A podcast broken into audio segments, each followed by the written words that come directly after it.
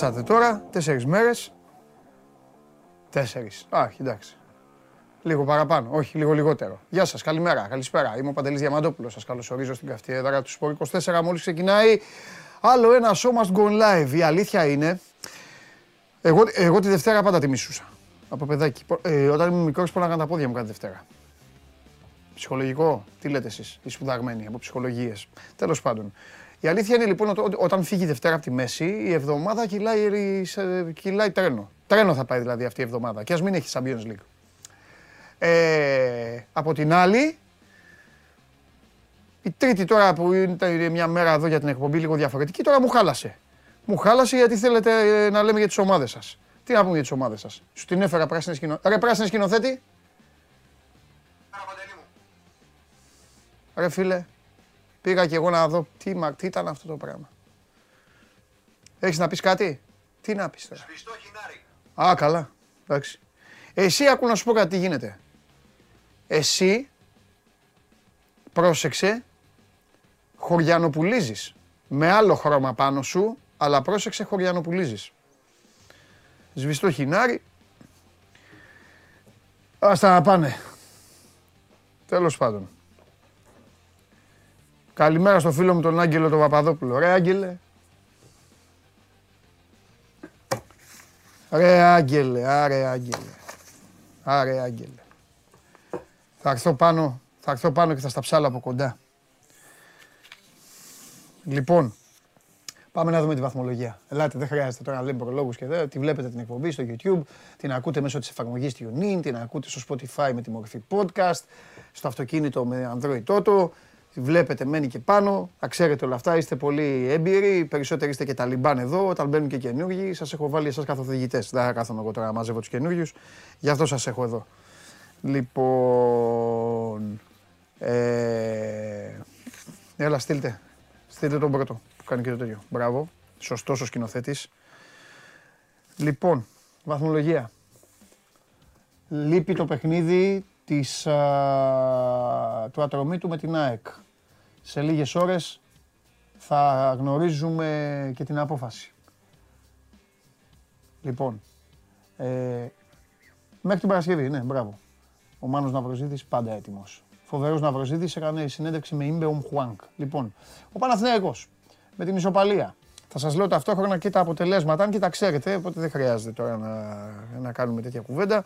Αλλά λοιπόν, ε, ο Παναθηναίκος ε, πήγε στους 55, πήρε ένα βαθμό. Η ΑΕΚ στους 53, ο Ολυμπιακός και αυτός ένα βαθμό, 50. Αυτή είναι η κατάσταση στην κορυφή, μέσα σε 5 βαθμούς, τρεις ομάδες. Με απλά την ΑΕΚ να έχει το παιχνίδι το λιγότερο αυτό, να εκκρεμεί δηλαδή η ιστορία με το μάτσο του Περιστέριου. Ο ΠΑΟΚ ισοπαλία στα Γιάννα, 48 οι βαθμοί. Ο Άρης κέρδισε εύκολα, πήγε στο 37.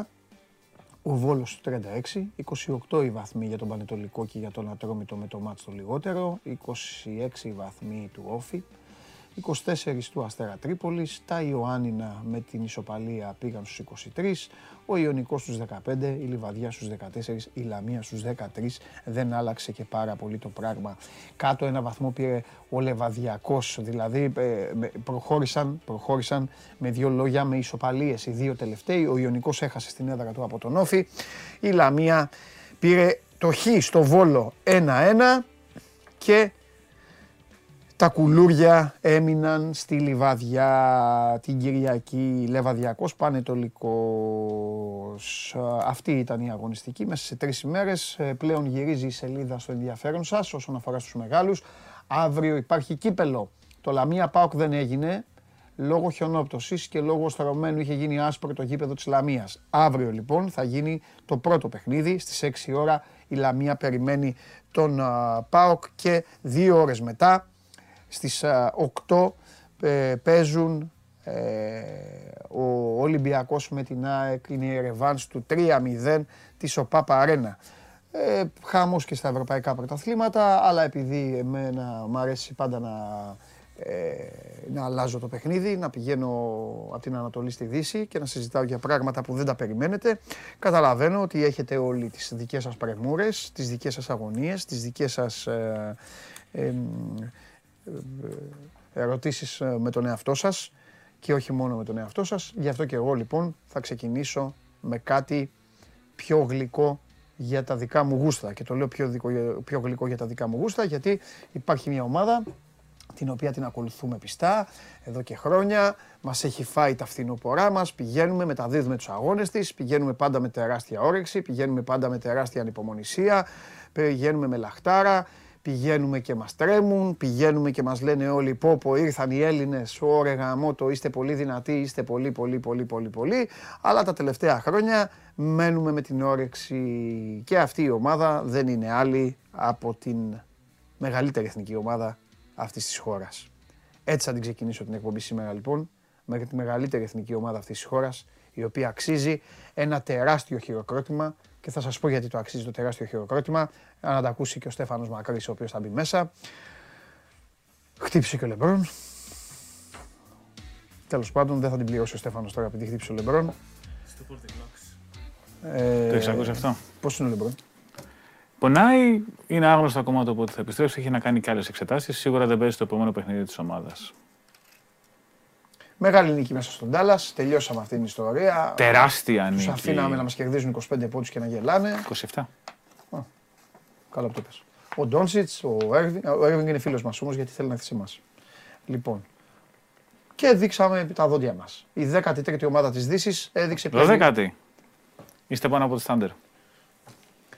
Λοιπόν, τεράστιο χειροκρότημα. Όχι γιατί κερδίσαμε τους Σέρβους και το ευχαριστηθήκαμε όλοι, ούτε επειδή ε, το παλέψαμε χθες με τους Λετωνούς. Τεράστιο χειροκρότημα γιατί με αυτά τα βρωμοπαράθυρα έχει πάει η ψυχή μας στην κούλουρη. Έχουμε, όταν έχεις μια ομάδα η οποία συγκαταλέγεται στις μεγάλες, αυτό που έκανε η FIBA ουσιαστικά σε στέλνει στο χείλος του γκρεμού. Γιατί; Γιατί είναι σαν το νόμισμα. Στη μία όψη του νομίσματος είναι ο Αντετοκούμπο, τα αδέρφια του. Ο Σκλούκας, ο, ο Ντόρσεϊ, περίμενε, θα πω. Ναι. Συν τους παικταράδες που παίζουν στην Ευρωλίγκα, αλλά στην Ευρωλίγκα και στην άλλη όψη του νομίσματος είναι μια ομάδα άδεια. Γιατί όλοι αυτοί δεν μπορούν να παίξουν στα παράθυρα. Και σου λένε λοιπόν τώρα έτσι όπως το έφτιαξαν σε αυτό το μαγικό άθλημα και αστενοχωριέται τώρα ο Στέφανος τι να κάνουμε, σου λένε παίξε στα παράθυρα για να προκριθείς. Και εμείς αναγκαζόμαστε και παίζουμε στα παράθυρα με παιδιά τα οποία δεν έχουν τις ίδιες παραστάσεις, δεν έχουν την ίδια ταχύτητα, δεν αγωνίζονται στο ίδιο επίπεδο με τους άλλους. Και γι' αυτό εγώ και τα χειροκροτώ αυτά τα παιδιά και τα λατρεύω και τα αγαπάω αυτά τα παιδιά και όχι, όχι οικετευτικά όπως κάνουν πολλοί. Δεν είναι τα παιδιά αυτά τα κακόμοιρα. Ο Μωραήτης δεν είναι κακομύρης. Ο Τολιόπουλος δεν είναι ο κακομύρης. Ε, ο Ρογκαβόπουλος. Ναι, ο Ρογκαβόπουλος δεν είναι ο κακομύρης. Απλά μου μένει, το, μου μένει το μαράζι και το παράπονο ότι αυτά τα παιδιά έχουν, έχουν χωνέψει ότι θα ζουν για να χαρίζουν προκρίσεις και όταν έρχεται η ώρα των προκρίσεων θα εμφανίζονται οι υπόλοιποι. Όχι για μεγάλο διάστημα ακόμα βέβαια. Γιατί, ο, χρόνο, ναι. γιατί ο χρόνος περνάει, είναι αμήλικτος και κάποια από αυτά τα παιδιά που βλέπουμε τώρα είτε σας αρέσουν είτε όχι θα είναι κανονικά στην εθνική ομάδα. Και γι' αυτό παίζουν και αυτό το όραμα έχουν και αυτό. Και μπράβο και στο Σωτήριο το Μανολόπουλο, ο οποίος υποχρεώνεται και αυτός να κοουτσάρει με το τηλέφωνο, να μιλάει με τον, ε, μιλάει με τον Ιτούδη, κάνει, εσείς συνεχίστε εδώ να τσακώνεστε για τα, για τα ποδόσφαιρα, μια χαρά κάνετε, εγώ καλά περνάω εδώ με τον Στέφανο. Η εθνική ομάδα της χώρας σας έχει πάρει πρόκριση για άλλο ένα παγκόσμιο και εσείς, θα σας τα πω τώρα που τελειώνει και ο Φλεβάρης, στην τίμια αγνή κοσμάρα σας. Συγχαρητήρια. Τι θες να προσθέσεις ακόμα για αυτήν την ομάδα; Λοιπόν, πολλά. Εντάξει. Το, το ένα που να πούμε ότι επειδή έχει γίνει συζήτηση για μωρά και οτιδήποτε. Ο Μωρέτη είναι 24. Ναι, καλά, το Μωρά δεν το είπα. Ο είναι 22. Δεν το Μωρά, δεν το Δηλαδή, για να τα βάλουμε τα πράγματα σε μια βάση συζήτησης, η ίδια ηλικία με το Μωρέτη έχει ο Ντόνσιτς. Ναι. δεν συγκρίνουν τα δύο παιδιά, αλλά λέμε που τους λέμε μωρά και Ναι. είναι 24 χρονών. Ναι. σα ίσα που ο Δημήτρης είναι και το απόλυτο παράδειγμα γιατί παίζει στο περιστέρι δύο χρόνια, είχε πάρει χρόνο και στην ΑΕΚ. Ναι. Εγώ νομίζω το θέμα είναι ότι μιλώντας για μας, πριν πάμε πλέον σε άλλες χώρες, που είναι μια άλλη συζήτηση αυτή. Γιατί εμάς δεν μας έχουν πλήξει τόσο πολύ αυτά τα παράθυρα, γιατί έχουμε τρεις στις τρεις προκρίσεις, έτσι. Ναι, αλλά. Για- Κάτι, μπο- κάτι ο Μπουρούς που βάλε πλάτη στα πρώτα παράθυρα τότε που ήταν ο μόνος Εύρο γιατί έπαιζε στην Κίνα και δεν έπαιζε Ευρωλίγκα. Στέφανε, Κάτι Λαρετζάκης που είχε βγει μπροστά πριν πάρει τη μεταγραφή για Ευρωλίγκα. το Κάτι δέχομαι. όλα αυτά. Ναι. Ζούμε όμως αυτή τη στιγμή 6 χρόνια με παλικαριές, 6 χρόνια με φιλότιμο συγκεκριμένων παικτών Ναι, και ναι. 6 χρόνια, μην κοροϊδευόμαστε, 6 χρόνια ζούμε με ένα ρίσκο το οποίο δεν το αξίζουμε. Αυτή είναι η ένστασή μου. Όχι, εγώ συμφωνώ. Απλώς Καταλαβες. άλλη συζήτηση κάνω. Δεν, το Δηλαδή, αξίζει. δεν, ζητάω, δεν ζητάω wild card. Δεν ζητάω να μου λένε, ε, να μου λένε Α, εσείς η Ελλάδα που έχεις το Γιάννη Αντετοκούμπο που πήγαμε στην Κίνα και οι Κινέζοι είχαν τρελαθεί. Ε, παίρνα. Δεν το ζητάω αυτό. Δεν με ενδιαφέρει. Δεν θα μου κάνεις χάρη. Ούτε για τον Αντετοκούμπο, ούτε για τον Σλούκα, ούτε για τον Παπαγιά. Για κανένα. Δεν θα μου κάνεις χάρη. Για κανέναν. Αλλά βρες μου ημερομηνίες, βάλε μου χρόνους, όπως γίνεται στο ποδόσφαιρο. Να μπορέσω να παίξω με την ομάδα μου. Να βρω χρόνο να παίξω. Εντάξει, στον ποδόσφαιρο υπάρχει συμφωνία βέβαια των συλλόγων. Εννοείται, της μα εκεί FIFA με την καταλήγουμε. UEFA. Μα εκεί καταλήγουμε. Ότι δεν μπορούν να μοιράσουν. Πριν από τέσσερα χρόνια είδαμε παγκόσμιο χωρίς την πρωταθλήτρια Ευρώπης. Δεν Ναι, είχε πάει η ναι, Σλοβενία στο ναι. παγκόσμιο. Τώρα θα δούμε παγκόσμιο μετά από 42 χρόνια χωρίς την Αργεντινή. Χωρίς Αργεντινή. Γιατί, ποια είναι η διαφορά; Τι λέμε τώρα; Εμάς τυχαίνει λόγω κουλτούρας 23χρονοι, 25χρονοι θεωρούνται ταλέντα και δεν παίζουν. Ναι. Γι' αυτό χτυπάει κάπως. Στην Αργεντινή όμως οι 23χρονοι παίζουν, αλλά δεν ήταν διαθέσιμοι. ναι. Καλά, Και μην, την μην ίδια στιγμή- τρελαθείς όμως. Η Εθνική Αργεντινής μέχρι πριν δύο χρόνια είχε, όλοι ήταν 35. Ναι, δεν θα Ήταν διαφωνήσω. αυτή η αλλά- παρέα που Αλλά πάντα ήταν εκεί δοξάστηκε. όμως. Ναι. Δηλαδή η Αργεντινή κατέβηκε στο τελευταίο παιχνίδι μια ομάδα της πυρκαγιάς με Λαπροβίτολα, με Καμπάσο, με Ναι. Ντεκ. οκ, δεν το πρόλαβε. Αλλά την ίδια στιγμή που η Αργεντινή, ας πούμε, τα βάζαμε τους Δομινικανούς Ναι. που δεν έχουν το Χόρφορντ και τον Τάουνς, αλλά ποτέ δεν τους έχουν τέλος πάντων. Με Βενεζουέλες οτιδήποτε που επειδή παίζουν στο πρωτάθλημα των χωρών τους ήταν πλήρης και έχουν μια χημεία 8 χρόνια, ας πούμε. Η Αργεντινή κατέβαινε με παίχτες από το Αργεντίνικο πρωτάθλημα Ναι. που δεν έχουν κάνει ακόμα το step up να πάνε Ισπανία όπου πάνε συνήθως. Και βρέθηκε να κυνηγάει την πρόκριση σε ένα ματς, αυτοκτόνησε, έχασε διαφορά 17 πόντων, Λαπροβίτολα λύγισε εκεί πέρα στις βολές, Ναι. τις έστελνε σίδερο. οκ. Το μπάσκετ είναι δίκαιο άθλημα, αλλά δεν πάει να έχουμε τώρα ένα παγκόσμιο χωρίς Αργεντινή. Παραλίγο να έχουμε χωρίς Σερβία. Δηλαδή, άμα είχαμε νικήσει τους Σέρβους στη Σερβία τότε με τον Γιάννη, που είχαν ό,τι είχε γίνει εκείνος Ισπανικός, η Σερβία θα είχε μείνει έξω τώρα. Ναι. Γιατί είχα δύο φορές από το Βέλγιο. Καλά και εμείς κινδυνεύσαμε. Ναι, αλλά. Όταν άμα- χάσαμε από τους Λετωνούς μετά χρειαστήκαμε. Ναι, εντάξει. Αλλά αν η Ελλάδα είχε νικήσει τη Σερβία το καλοκαίρι, η Σερβία τώρα θα μένει έξω. Ναι. Μπακαλίστικο ακούγεται και μπορεί να κέρδισε η Σερβία στα ίσια. Να κατέβαζε ακόμα και το Σταγιάκοβιτ. Οκ. Αλλά λέμε τώρα με βάση αυτά που ξέρουμε. Δηλαδή το Βέλγιο νίκησε δύο φορές μία κάποια Σερβία και παραλίγο να την αφήσει έξω. Μα αυτό είναι. Τώρα, άμα αυτοί θέλουν να το περνάνε αυτό ως τη γλύκα του αθλήματος, θα πω ότι δεν ξέρουν τι τους γίνεται. Γιατί η γλύκα του αθλήματος είναι να κερδίζει ο, το outsider το φαβορί με συνθήκες φαβορί. Αυτή είναι η γλύκα. Αν το έχουν φτιάξει για να δημιουργούν συνθήκες εκπλήξεων που στο τέλος οι ίδιοι μυρολογάνε, οι ίδιοι μυρολογάνε, κάνανε παγκόσμιο χωρίς τον Ντόνσιτς, θα κινδυνεύσουν να κάνουν λοιπόν κάποια στιγμή διοργάνωση χωρίς τον Αντετοκούμπο, τον Γιώκητς, τον Ντόνσιτς. Θα τους πούνε, τι- ε, θα πούνε δεν τους νοιάζει, ε, ε, τους νοιάζει. Τους νοιάζει πάρα πολύ. Γιατί στα σίγουρα. παγκόσμια και στους Ολυμπιακούς ποιος θα είναι αγώνες, στην αλλά αφίσα; σου- Ποιος θα ειδι- είναι στην μπράβο. αφίσα στο παγκόσμιο; Ειδικά Τι τα ήταν; παγκόσμια, τα παγκόσμια για την FIBA και για όλη αυτή την ιστορία, τη FIBA World, τη FIBA Euro, όλους αυτούς, η- το παγκόσμιο είναι το top. Είναι πάνω από τους Ολυμπιακούς αγώνες, ναι, ναι, είναι βέβαια. πάνω από τα εννοείται Μα είναι των 32 υπήρων. ομάδες. Ναι. Είναι, οι Αμερικάνοι συνήθως κατεβάζουν την καλύτερη Ακριβώς, ομάδα. και ακριβώς. το Είναι το καθεξής. top. Λοιπόν, άμα θέλουν να συνεχίζουν να φλερτάρουν για να σηκώνουν μπαϊράκι και μανίκια ότι τάχα μου να εγώ παίζω μπουκέτα με την Ευρωλίγκα που δεν μπορούν να το κάνουν αυτό γιατί η Ευρωλίγκα είναι η top διοργάνωση. Τι να κάνουμε. Οπότε ας... Η Ευρωλίγα δεν είναι άμυρη ευθυνών, έτσι. Δεν λέω την Δηλαδή, δεν λέω να την συμφωνήσουμε άμυρη. ότι τα Απλά η Ευρωλίγκα παράθυρα- ξέρεις τι σου Ναι. λέει.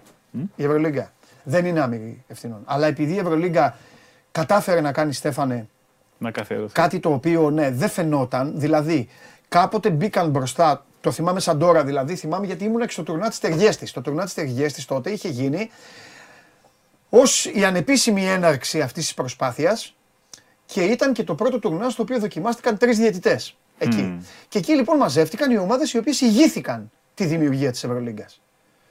Ολυμπιακός, Τσεσεκά, Μακάμπι. ναι. Ήταν όλοι αυτοί οι οποίοι μπήκαν μπροστά.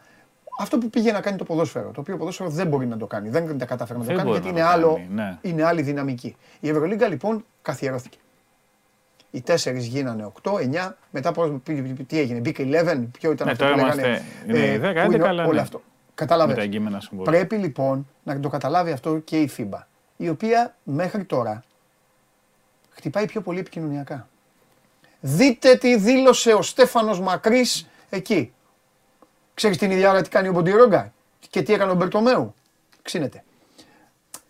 Ε, Φυσικά η δεν Euroleague- είναι άμυρη ναι. ευθυνών η Ευρωλίγκα. Η αλλά Ευρωλίγα βρήκε μια κατάσταση από μια απαρχαιωμένη FIBA αρχές μπράβο. 2000. Αυτό. Το εκμεταλλεύτηκε. Η FIBA τότε δεν είχε τα αντανακλαστικά για να κάνει ό,τι κάνει. Δεν είχε αντανακλαστικά, όχι δεν είχε, δεν είχε γενικά αντανακλαστικά. Η αλήθεια είναι ότι και με το Ζαγκλί και τα λοιπά έχουν γίνει προσπάθειες από τη FIBA που είναι Βεβαίως. πολύ πιο ενεργές. Έχουν γίνει... Κάποια στιγμή στείλω στα πόδια του και ο Μπερτομέου αντίστοιχα και λέω: Όχι, εγώ αυτό είμαι τέλος. ναι, Τώρα υπάρχει μια μεγαλύτερη διαλλακτικότητα και από τις δύο πλευρές γιατί καταλαβαίνουν ότι όλοι χάνουν από όλα αυτά. καταλαβαίνουν και επίσης και η Δηλαδή, το να παίζει Ευρωλίγκα. Ολυμπιακός Παναθυναϊκό και την ίδια μέρα η εθνικής στα Λιώσια. Μα δεν είναι μόνο αυτό. Δεν η είναι ωραίο. Ευρωλίγκα. Ε, η Ευρωλίγκα κατάλαβε και αυτή σιγά σιγά ότι ναι, εδώ το παίζω Βατικανό, αλλά κάποια στιγμή μπορεί να ξεσηκωθούν ε, και οι υπόλοιποι. Δηλαδή, Μα βγαίνει έπαιρνες, χαμένοι από αυτό. μα έπαιρνες στην Ευρωλίγκα και έπαιρνες 250 χιλιάρια. 300 πόσα χιλιάρια, κάπου εκεί. Ένα τέτοιο Ε, ποσό το έπαιρνες. μπάσκετ του Champions League δεν είναι περισσότερα. Δηλαδή, κατάλαβες; Και εκεί αλλάξαν, αλλάξαν πράγματα, τέλος πάντων. Για να γυρίσουμε εκεί που είχαμε μείνει. Οι εθνικές λοιπόν ομάδες α, αυτή τη στιγμή αυ- το πληρώνουν αυτό. Ναι. Και ανά Κοίτα, πάσα δείχνει στιγμή- ενδια- Δηλαδή, πράγματι, βλέπουμε γεμάτα γήπεδα. Ε, όταν έχει γίνει καλοκαίρι κάποιο παράθυρο, έχει γεμίσει ένα άκα για τον Αντετοκούμπο Ναι. και τα άλλα. Όχι μόνο για τον Γιάννη, εντάξει, για τον Σλούκα, για τον Καλάθι, για τον Τόρση, για όλους. Έχει γεμίσει το γήπεδο στη Σερβία για τον Γιώκητς, Ναι. έχει γεμίσει το γήπεδο σε όποια χώρα μπορεί να φανταστείς. Αυτό βέβαια ήταν πάντρεμα κολοφαρδίας. Γιατί έγινε πάνω στην προετοιμασία. Ναι, ε, δεν ήταν. δεν για ήταν- άλλη διοργάνωση. Ήταν σχεδιασμένο έτσι όμως. Ε, ναι. δηλαδή, δεν είναι Εντάξει. ακριβώς κολοφαρίτο και Ναι, σχεδιάστηκε εντάξει, στη ΣΥΠΑ, ήταν μια πονηριά, ώστε να σωστή, πέσει εξυπνάδα, ναι. φιλικό, Ναι. προκριματικά. Ναι. Που το είχαμε σχολιάσει τώρα ότι έτσι έχασε Ναι. το Σεγγέλη, ας πούμε, η Γεωργία πριν ναι, το Ευρωμπάσκετ. Βεβαίως. Πάλι. Εντάξει, δεν μπορεί να φταίει, μπορεί να τραυματιστεί οποιαδήποτε στιγμή. Ο Στρόλ Ναι. στη Φόρμουλας 1 τραυματίστηκε κάνοντα ποδήλατο. Ναι, ναι, ναι. Οκ. Έτσι είναι η ζωή. Ε, είναι αλήθεια ότι τα παράθυρα έχουν δώσει ένα ενδιαφέρον ότι ο κόσμος έχει δει από κοντά την εθνική που δεν την έβλεπε. Εμείς στην Ελλάδα είχαμε να το δούμε από όταν βλέπαμε τον Τικούδη στην Κοζάνη, ας πούμε. Ή κα- βλέπαμε τον Βασιλικό που να κατεβαίνει κάτω για να Σωστό. βάλει το τρίποντο για με τη Γερμανία να πάμε Ευρωμπάσκετ. Σωστό. Όποιος δεν, το θυμά- όποιος δεν τα έχει ζήσει. Βλέπαμε κάποτε με τον Ξανθό να έχουμε Ελλάδα-Ισπανία στον Όμιλο. Παίζαμε στο Περιστέρι, παίζαμε μετά στη Σαραγώση ή οτιδήποτε. Αλλά είναι δεδομένο ότι είναι ένα πλαίσιο στο οποίο κάθε ομάδα να είναι με όλη της τη δύναμη προκειμένου να πάει εκεί. Ούτε η Τσεχία θα είναι στο παγκόσμιο, Ναι. για παράδειγμα. Η οποία πάλι είχε πάνω από την Ελλάδα τερμάτισε στο προηγούμενο παγκόσμιο. έτσι. Γλιτώσαμε. Ναι. Πάντα είχαν τον τρόπο του Τσέχοι με εμάς. Γλιτώσαμε. Λοιπόν, Αλλά ε, θα πεις Είναι ωραία πράγματα που έχουν γίνει. Εντάξει, Έχουν δεν αρχίσει, είναι, δεν δηλαδή- λέμε όλα τα άσχημα. Δηλαδή, μόνο, ας πούμε, αλλά- το Ρογκαβόπουλο που παίζει στην Τουρκία, τώρα τον είδαμε. Το Χατζηδάκι Ναι. που δεν τον είχαμε δει στον Ναι, κόσμο ουσιαστικά. ναι, ναι. Έχει βγάλει πολύ ωραία πράγματα ο Ναι. μικρός. Μικρός, το 2000 είναι, Ναι. το παιδί είναι 23 χρονών. Ναι. Αλλά έδειξε πράγματα που κάποιος έπρεπε πραγματικά να κάτσει να δει τον κόλωσο για να τα δει, γιατί έχει και δύο Αμερικάνους δίπλα του. Σωστό. Αλλά έχοντας δουλέψει με του δύο Ηλίες, τον Κατζούρη και τον Παπαθεδόρου, ο Χατζηδάκης έχει δείξει ότι πράγματα τα οποία περιμέναμε από αυτόν όταν ήταν έφηβος. Ναι. Που ήταν μαζί με τον Αρσενόπουλο η καλύτερη της γενιάς του, η Διχίλιαρη. Είναι 2-8 το παιδί, είναι δυνατό παλικάρι, Ναι, έδειξε μικρά πράγματα. Μπορεί να... Δεν λέμε ότι είναι για εθνική, ότι θα χτυπήσει θέση στην δεκάδα. Ναι. Αλλά και ο Λαρετζάκης πριν από 7 χρόνια στο Λέστερ, όχι 7 τέλος πάντων, τότε στο Λέστερ ήταν αυτός που με τον Αθηναίο καθαρίσανε. Ο Ναι. Λαρετζάκης τώρα είναι στον Ολυμπιακό Ναι. και είναι σταθερό μέλος της Εθνικής 8 παίξει το rotation της Εθνικής Ελλάδα. Και κορυφαίο σε κάποια παιχνίδια. Ο, ο κάθε Λαρετζάκης μπορεί να είναι ο Ροκαβόπουλος, μπορεί να είναι ο Μωράητης, μπορεί οποιοδήποτε, οποιοδήποτε από αυτά τα Ναι. παιδιά. Ναι. Από τα ίδια εξαρτάται, από τη δουλειά τους. Ναι. Ξάλλου δεξαμενή μεγάλωση, 39 παίκτες χρησιμοποιήθηκαν. Ε, Όπως δεν έγραψε γινόταν και ο αλλιώς. Χάρης Σταύρου Ναι, χθες, ναι. που τους μέτρησε έναν έναν. Ναι. Είχαμε ανάγκη να μεγάλωση δεξαμενή, δεν γίνεται να παίζουμε με 15 παίκτες συνέχεια. Είναι μεγάλη κουβέντα για τη δεξαμενή, θα την κάνουμε άλλη στιγμή. Δυστυχώς θα έρθει κάποια, στη- κάποια στιγμή η ώρα που θα την κάνουμε τη δεξαμενή. Δεν είμαι και τόσο αισιόδοξος. Πιστεύω ότι αυτή τη στιγμή που μιλάμε η Σλούκο, Παπα-Νικολάου. Οι ενενηντάριδες, Ναι, δηλαδή, οι ενενηντάριδες, ναι. ναι, πιστεύω ότι είναι αναντικατάστατη αυτή τη στιγμή που μιλάμε. Ναι, ναι. Αυτή τη στιγμή και αυτό είναι πράγμα πολύ δύσκολο γιατί θα μείνει ο Γιάννης ο οποίος θέλει να έρχεται όταν θα μπορεί να έρχεται θα μείνει όχι μόνος του αλλά θα μείνει σε μια κατάσταση που θα πρέπει να αρχίσει να αυτά που κάνει στο Μιλγόκι να τα Ναι. κάνει μέσα σε ένα μήνα και στην εθνική. Εννοώ να, να εμπνέει, να μιλάει, να κάνει. Γιατί εγώ γνώρισα ένα Γιάννη παιδάκι στην εθνική ομάδα. που τον Ναι. είχαν οι Ζήσιδες, οι Μπουρούσιδες, οι Σπανούλιδες, Ναι, και τώρα αυτά. πρέπει να γίνει αυτός. Σιγά μεγάλωνε και τώρα Εντάξει, είναι ο ακόμη. κύκλος της ζωής που λέει και στο βασιλιά το γιονταριό του. Ναι, έτσι είναι. Αυτά, Ναι. αυτά. Ακόμη και στα καλά του, στα καλά του στις προηγούμενες διοργανώσεις δεν χρειαζόταν να μπαίνει μπροστά και να κάνει. Και αυτό τον έκανε πολύ πιο χαλαρό. Ναι, αυτή ήταν η τελ- η πρώτη διοργάνωση που ουσιαστικά ήταν. Αν και υπήρχαν προσωπικότητες του Η Σλούκα, του τωρινή. Καλά, του Ιτούδη. Ούτε. Αλλά απλώς- Και τώρα μια χαρά ναι. ήταν. Και τώρα σούπερ ήταν. Δηλαδή ήταν, ήτανε τόσο, τόσο όσο. Δηλαδή είμαι ο Γιάννη, Ήταν το πρόσωπο, πρωταθλητής αλλά ναι. και MVP. Πάμε ρε παιδιά, ως εκεί. Πάμε ρε παιδιά. Καταλαβέ. Δηλαδή Ναι, ναι. και κάτι να γίνεται, δεν, να γίνεται δεν, ε, δεν υπήρχε. Υπήρχαν κι άλλοι να πούνε, ε, τι γίνεται εδώ. Υπάρχει πα, πα, Ναι, σαφώς. Παπα-Νικολάου, Τώρα αρχηγός, πίσω- πίσω εδώ. από αυτά τα παιδιά- Είναι κι άλλοι. Όταν θα φύγουν όλοι αυτοί, ξέρεις, ο Γιάννης θα αρχίσει να, θα, θα πρέπει να, Ναι, να, να το πούμε βάλει ότι στο μυαλό του. Και Παπα-Νικολάου, αυτό. Λούκας, τα παιδιά είναι το 90 γεννηθέντες, Ναι, έτσι, είναι το ναι. 33. Άρα Ναι. η επόμενη γενιά, ας πούμε, αμέσως μετά είναι ο Λερετζάκης που είναι στα 28. Ναι, αυτό ο Παπαπέτρου. Μετά πάμε Παπαπέτρου, πάμε με Μποχορίδης, αυτή είναι αυτή η Ναι. γενιά τέλος πάντων Ναι. μαζί. Αυτή είναι ο Γι' αυτό Αβραβάνης, λέω- όλοι αυτοί είναι μαζί διεθνικοί με τον Γιάννη. Γι' αυτό λέω που είχαν ότι. βγει. Μπράβο, γι' αυτό λέω ότι Ναι. πρέπει να δούμε τι θα Ε, κάνουμε. μετά πάμε Παπαγιάννης, Λούτζης που είναι Ναι. 98, Ναι. Μωραήτη 99. Αν βγει κάποιο από τα αδέρφια Καλαϊτζάκη, υπάρχει μια απόσταση που πρέπει να καλυφθεί. Αυτό σημαίνει ότι ο Ολυμπιακός Παναγενικό κάποια στιγμή θα ψάξουν για Έλληνες και θα πρέπει αυτοί που θα αλλάξουν τον όποιο Παπα-Νικολάου ή τον όποιο Αγαβάνη παίζουν. οτιδήποτε. Όχι, Ναι, να παίζουν. δηλαδή όπως. Λέμε το ίδιο παράδειγμα, αλλά είναι το πιο χαρακτηριστικό. Όπως ο Λαριτζάκη πήγε Κολοσσό, ΑΕΚ, Ναι. Μούρθα Ολυμπιακό. Ναι. Ο αντίστοιχος. Μόνο που ο Λαρετζάκης, μόνο που ο Οποιοδήποτε. Λαρετζάκης έχει κάνει πιο σωστό δρομολόγιο από όλους τους υπόλοιπους. Ναι, δεν το συζητώ. Κατάλαβες. Εγώ το Απ' λέω, την αρχή. το λέω και σε πατεράδες, το λέω σε όλους και γι' αυτό, γι' αυτό δέκα φορές συγχαρητήρια στο Λούτζι που είναι ο μοναδικός που άντεξε. Κανείς άλλος. Μα και Λούτζι. Άμα αρχίσουμε να σας λέμε Τρίκαλα, ποιοι Λαύριο. πήγαν κατευθείαν Ολυμπιακό ή Παναθηναϊκό και πού είναι τώρα και τι κάνανε μετά, γιατί και κάποιοι πήγαν Παναθηναϊκό, κάποια στιγμή μετά τους πήρε ο Ολυμπιακός, τίποτα.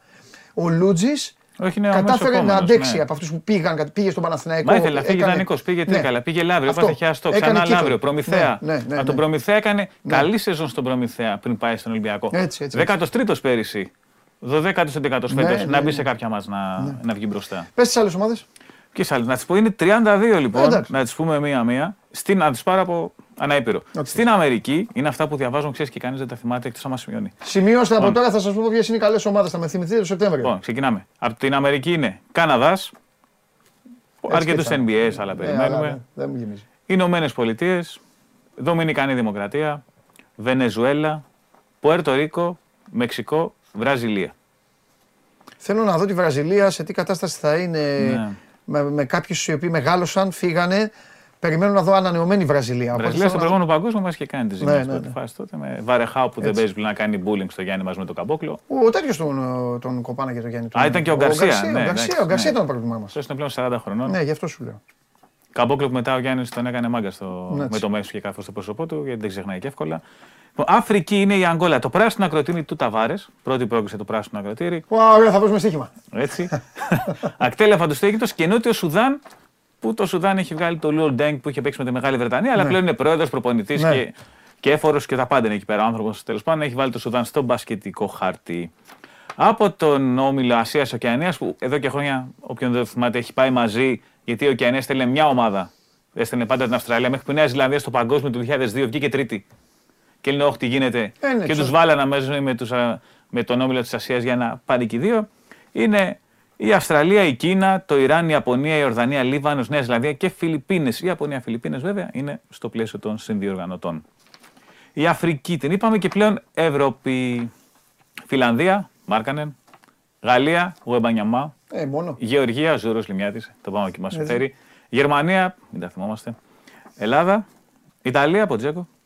Λετωνία, Πορζίνγκης, Λιθουανία όπως πάντα, Μαυροβούνιο, Σλοβενία, Ντόνσιτς, Ισπανία, Αθάνατη και η Σερβία που πήρε το 32ο και τελευταίο εισιτήριο. Νικώντα το θήριο που λέγεται Μεγάλη Βρετανία. Έβαλαν τον Μπέκαμ, Γελάω. έβαλαν το Σέρι Χαμιάγκλι, δεν βοήθησε. Έτσι, έτσι, έτσι. έτσι. Γελάω, γιατί, γελάω γιατί αυτή τη στιγμή σε κάποια σπίτια που το βλέπουν και ασχολούνται τώρα με τη συζήτησή μας αυτή, σε κάποια σπίτια γε- οι σίγουρα μιλάνε και, κα- και θα λένε κάποιοι εντάξει, η Ισπανία θα το πάρει. Ε, Δηλαδή, ό,τι και να γίνει. ναι, ναι, Ε, ότι- Είναι οι απέθαντοι. Κάτι θα βρει. Ζωή να Θα έχουν. ναι, ανασ- ναι. Ακόμα και ηθοποιό βάλαν για να κερδίσουν την άλλη φορά. δηλαδή. έτσι, έτσι. Σωστό, πολύ καλό. Λοιπόν, έχουμε Και τίποτα πολύ καλό άλλο. παιδί. Ο Δεν έχουμε Χουάντσο. τίποτα άλλο, ε. Τι, α, στα μικρά μικρά για να μπαίνουμε σιγά σιγά. Ο Ντόρση είναι ουσιαστικά μια ανάσα από τη Φενέρ. Ο Μότλι ήδη ο συμπέκτη του. Ο συμπαίκτης του. Γυμνά, έχουν τον ίδιο personal trainer. Ναι. Ο personal trainer ανέβασε ένα story και με τους δυο της λέει Πάμε Φενέρμπαχτσε. Το έκανε repost ο Μότλι. Είναι σαν να το προανήγγειλε. Ένας Τούρκος δημοσιογράφος αναφέρει αντίστοιχα ότι θα δούμε τώρα για ποτέ είναι. Το Μέχρι ήθελε, το 24-25. το ήθελε πάρα πολύ ο Ιτούδης, το περίμενε πάρα πολύ. Μήνε τώρα. Έκανε υπομονή. Αυτό του το δίνω. Του Δημήτρη Τούδη του το δίνω γιατί. Άντεξε τον Έντουαρτ τόσο καιρό. Να Α- δούμε τι θα γίνει με τον ακριβώς, θα Έντουαρτ. μπορούσε, το είχε σημαδέψει, ήξερε ότι κάποια στιγμή ο Τάιλερ θα έμενε ελεύθερος. Ε, δεν ήταν εύκολο για τον Ιτούδη. Το πλήρωσε αυτό. Ναι. Έχασε έδαφος, τον ευνόησε το πρόγραμμα στην αρχή. Μετά έφαγε σφαλιάρες. Κάποιοι Αλλά η, τραυματισμοί, η Φενέρ δεν όμως, ήθελε και η πολύ, Φενέρ ναι. όμως είναι στην οκτάδα. Θα είναι στην οκτάδα και νομίζω ότι και με τον Τάιλερ τώρα θα βρει πράγματα για να δώσει τη μάχη της για να πάρει και πλεονέκτημα Ναι. έδρας και, και, και Να χιλιάδε. δούμε κάτι σε Για μένα η λογικά Φενέρ, δεν χωράει πλέον. η Φενέρ δεν έφυγε ποτέ από τα φαβορί της διοργάνωσης και νομίζω ότι με τον Ντόρσεϊ καταλαβαίνετε όλοι. Ότι... Έχει, τώρα μιλάμε για περιφέρεια που έχει Καλάθη, Ντόρσεϊ, Γκούντουριτς, Ναι, ε, Κλάιμπερν. ναι. Και θα πω και Βίλμπεκιν, κάτι στο Γιάννη αυτή είναι η Βελίδη. πεντάδα Ναι, τους, θα πω έτσι. κάτι στο Γιάννη Βελίδη γιατί το στείλε ειρωνικά. Ε, λέει θα γελάσουμε με Ντόρσεϊ Βίλμπεκιν. Δεν θα γελάσεις Γιάννη με Ντόρσεϊ Έχουν Βίλμπεκιν. συνυπάρξει, τι. Έχουν συνυπάρξει στη Μακάμπι. Δεν πέρασε καλά ο Ντόρσεϊ. Ε, ο, ο Σφερόπουλος τότε έδειχνε μια προτίμηση στον Βίλμπεκιν γιατί και ο Ντόρσεϊ δεν μπορούσε τόσο πολύ να. Δεν τον είχε κερδίσει ο Γιάννης, δεν έκανε. Δεν τσακώνονταν, δεν έκανε. Αλλά δεν θα γελάσεις Γιάννη μου γιατί ο Ιτούδης τον ξέρει τον Ντόρσεϊ, έχουν μιλήσει, έχουν περάσει καλά και δεν θα είναι το ίδιο με τη Μακάμπη. Δεν είχε καλάθι στη Μακάμπη. Λέει, ήταν όλοι. Είχε τον καλάθι, Ελάιτζα Μπράιν αντίστοιχα που είναι τώρα στην Εφέσα. Και μόνο αυτό και, και δεν, Γκούντουριτ. δεν θα δουλεύει ο Ντόρσεϊ για το Βίλμπεκιν όπως γινόταν. Δεν θα δουλεύει. Αυτά. Και ο Βίλμπεκιν μέχρι τώρα δεν έχει δέσει το γλυκό με, την, ε, με τη Φενέρ. Είναι μέχρι να ταιριάξει το. Πρέπει να παίζει περισσότερο στο 2. Τώρα με τον Ντόρσεϊ μπορεί να κλειδώσει διαφορετικά το Γκούντουριτς, Βίλμπεκιν, Καλάθη Ντόρσεϊ. Γιατί Ναι. είναι δύο διαφορετικά ζευγάρια γκαρντ, τα οποία μπορεί να Ναι. ταιριάξουν. Με τον Κλάιμπερ να παίζει. Όλο το Κλάιμπερν Κλάιμπερν, λες. ε, Έχεις τον τρελαθεί με τον Κλάιμπερν Κλάιμπερν. σήμερα, ναι. Δέκα φορές Κλάιμπερν λες. Ναι, έλα. Ο Κλάιμπερν είναι Ε, απέναντι. Έχω αιμονή με αυτό το παίχτη. ναι, ναι, ναι. Απέναντι είναι ο Κλάιμπερν. Ο Κλάιμπερν ξέρεις που είναι; Με τον σε Ελάιζα αυτούς, Μπράιν, ναι. σε αυτούς που λένε τι, ποιον θέλετε να πετύχουμε; Μη βγου, ένα, τι να, ένα τι να θέλετε να βγούμε. Έτσι λέει Ναι, ο ναι. Αταμάν. Ένα, Ένα ένα. τι Να να δούμε πάρει τι θα καλά. γίνει με το Μίτσις τώρα. Ναι, ναι, ναι. Περιμένουμε πάντων. να- Α, κάτι μικρότερο. Η ΑΕΚ αντίστοιχα, επειδή Ναι. δεν ήμασταν χθες, η ΑΕΚ ανακοίνωσε τη λύση του συμβολέου του Μακγκριφ, του Κάμερου Μακγκριφ. Το σημαίνει ότι βρέθηκε ο παίκτης που κόπηκε για να διορθει- δηλωθεί ο Πιέρ Οριόλα στο ελληνικό πρωτάθλημα. Και για τους φίλους σημαίνει ότι ο Μάτσεν, ο οποίος έχει μείνει εδώ και ένα μήνα εκτός λόγω προβλήματος στη μέση, έχει ξεκινήσει προπονήσεις. Άρα εξ ου και η άνεση για να κοπεί ο Μακγκριφ. Η ΑΕΚ έχει κλείσει 7άδα ξένων. Ο Λεμάρ έχει αλλάξει το Φρέιζερ, Φρεζίερ. Περιμένει να γυρίσει ο Μίτσελ που είχε τραυματιστεί τότε στον αγώνα με τον Πανιόνιο. Η ΑΕΚ έχει κρίσιμο αγώνα με τη Λιμόζ την άλλη εβδομάδα, αλλά αυτά είναι και την άλλη εβδομάδα. Συγκλονιστικός. Έχουμε φοβερή. Α, sorry, τελευταίο. Ε, ε, ναι, ναι, ναι. Sorry. Ο Λαμέλο Μπολ έπαθε κάταγμα στο δεξιό αστράγαλο. Είχε γυρίσει τρεις φορές τον αριστερό αστράγαλο μέσα σε ένα μήνα. Τώρα χτύπησε στο δεξί. Κάταγμα, μάλλον φυλάκια για φέτος. Τρομερά άτυχος. Τι να πω. Δεν θέλω να κλείσω έτσι, αλλά. Όχι, έπρεπε δεν να το πειράζει. πω. Με τραυματισμό ξεκινήσαμε, με τραυματισμό κλείνουμε. Ναι. Λοιπόν, έχουμε μια ζεστή εβδομάδα. Ο Παναθηναϊκός παίζει με την Έφες. Ο Ολυμπιακός παίζει στο Μιλάνο την Παρασκευή και την επόμενη διάβολο εβδομάδα, κύριε Μακρύ. Διάβολο εβδομάδα. Αυτός είναι ο Στέφανος Μακρύς. Δεν έχω χρόνο ε, ε, για καθυστερήσεις. Ξέρω ότι περιμένετε πώς και πώς να σας ε, χτυπήσω ποδοσφαιρικά. Σήμερα αποφασίζω να μην σας ζαλίσω τόσο πολύ με τη φλιαρία μου. Δεν θα καθίσω να κάνω ε, προσωπικές ε, αναλύσεις γιατί έχουν περάσει μέρες. Έχουμε τρίτη κανονικά. Σήμερα είναι η μέρα που γυρνάμε τη σελίδα. Θα σας κάνω τη χάρη λοιπόν να μην τη γυρίσω τη σελίδα γιατί γουστάρετε να μείνουμε λόγω και της καθαρής Δευτέρας, σας έκατσε βαριά η τάρα μοσαλάτα. Θέλετε να μείνουμε ακόμα στο Σαββατοκύριακο. Και επειδή θέλουμε να. Επειδή θα μείνω λοιπόν, θα σας το κάνω το χατήρι, θα μείνω στο Σαββατοκύριακο. Και επειδή θέλω να ξεκινήσω ψυχοπλακωτικά, ψυχοπλακωτικά, θα ξεκινήσω με αυτόν ο οποίος δεν λέει να καταλάβει αυτά που του λέω. Χρήστο Καμπύλη, μην ανησυχείς, εδώ είμαι για σένα. Από τη στιγμή, λέει ο Χρήστος, ε, λέει ο Χρήστος Παντελή, θέλουμε να δικάσεις. Αυτό θα κάνω Χρήστο. Ο Σπύρος λέει, ε, εμείς γι' αυτό βλέπουμε, να μας ζαλίζεις με τις αναλύσεις σου. Ε, αυτό θα κάνω, ε, αλλά όχι σήμερα, μην ανησυχείς, θα σας ζαλίσω. Ε, σήμερα όμως να δώσω λίγο χώρο για να κάνω τη δίκη που λέει ο Χρήστος. Λοιπόν, υπάρχει ένας άνθρωπος ο οποίος δεν λέει να καταλάβει. Δεν λέει να καταλάβει. Του τα λέω με αγάπη, του τα λέω ε, συντροφικά, του τα λέω έτσι, του τα λέω γιουβέτσι, του τα λέω από εδώ. Δεν λέει να καταλάβει. Συμπεριφέρεται σαν δεκάχρονο παιδί που πιστεύει πιστεύει χωρίς να βλέπει. Αφού πιστεύεις χωρίς να βλέπεις, όταν πιστεύεις χωρίς να βλέπεις, μία θα έχεις το γλυφιτζούρι, μία θα έχεις το σπανακόριζο. Πάμε να δούμε, γιατί εδώ είναι γεμάτος σπανάκι τώρα.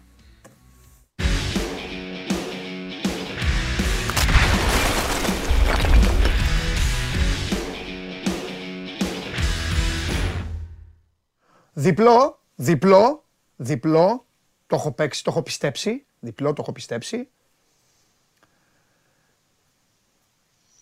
Συμπίπτει η ώρα πρέπει να πάω στο γήπεδο, είμαι στο γήπεδο, ζουν όλοι στον κόσμο τους εκεί ο καθένας, ε, ε, πώς το λένε, και εγώ να κάθομαι να βλέπω, να κάθομαι να βλέπω το Ρασβάν να προσπαθεί να βάλει ένα γκολ. Ε, αφού σου έχω εξηγήσει τώρα, έτσι θα πάει. Έτσι θα πάει. Αυτό είναι μαρτύριο το μεταξύ, είναι κινέζικο μαρτύριο. Ναι, αλλά δεν τήρησες τις υποσχέσεις σου. Τι, το ξέχασα, τι είχα υποσχεθεί; Άμα έχω υποσχεθεί Μήπως κάτι ότι θα το έχεις κάνω. αγκαλιά την Μπέμπα και θα βλέπεις όλο το παιχνίδι μέχρι το 90 να κερδίσει ο Πάοκ; Έχεις δίκιο, δεν το έκανα αυτό, δεν Ε, μπορούσα. δεν έχω. Πάντα Ναι. έχω δει. Ε, έχεις δίκιο, έχεις δίκιο, εντάξει. Βρήκαμε το κλειδί. Εντάξει ρε Σάβα.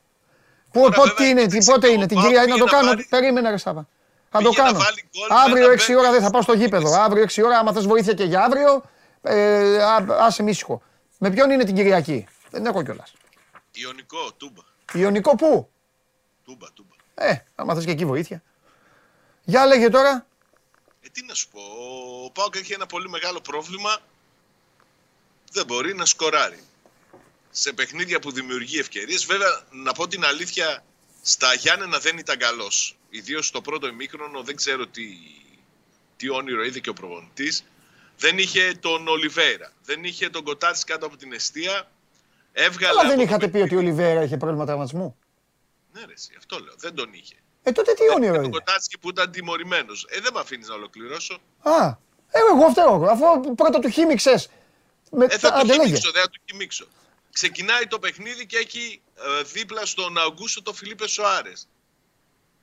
Που είναι λες και είναι αόρατος, περνάνε από μέσα του. Τον βγάζει στο ημίχρονο και βάζει στο ΣΒΑΠ και ο Πάουκ γίνεται περισσότερο επιθετικός. Δεν έχει τον Ζήφκοβιτς, βάζει τον Τάισο. Δεν λέω ότι γι' αυτό δεν κατάφερε να κερδίσει ο Πάουκ. Ο Πάουκ δεν μπόρεσε να κερδίσει επειδή δεν μπόρεσε να κάνει γκολ. Αλλά νομίζω ότι ήταν ε, σε ένα παιχνίδι που είχε δύο ακρογωνιαίους λίθους στον τρόπο παιχνιδιού του να λείπουν τον τερματοφύλακά του που συμμετέχει στην ανάπτυξη του παιχνιδιού και τον Ολιβέηρα που όπως και να το δει κανείς και δεν μιλάω για την εκτελεστική του ικανότητα είναι ο, ο επιθετικός που εκφράζει τον τρόπο παιχνιδιού του, του ΠΑΟΚ περισσότερο από κάθε άλλον. Με τα πράγματα που κάνει έξω από την περιοχή, έξω από το κουτί. Με το πόσο συμμετοχικός είναι στο παιχνίδι. Έκανε και τις άλλες δύο αλλαγές. Ο ΠΑΟΚ πέταξε ένα ολόκληρο ημίχρονο. Χρειάστηκε να μπει ο ΣΒΑΠ για να γίνει περισσότερο επιθετικός.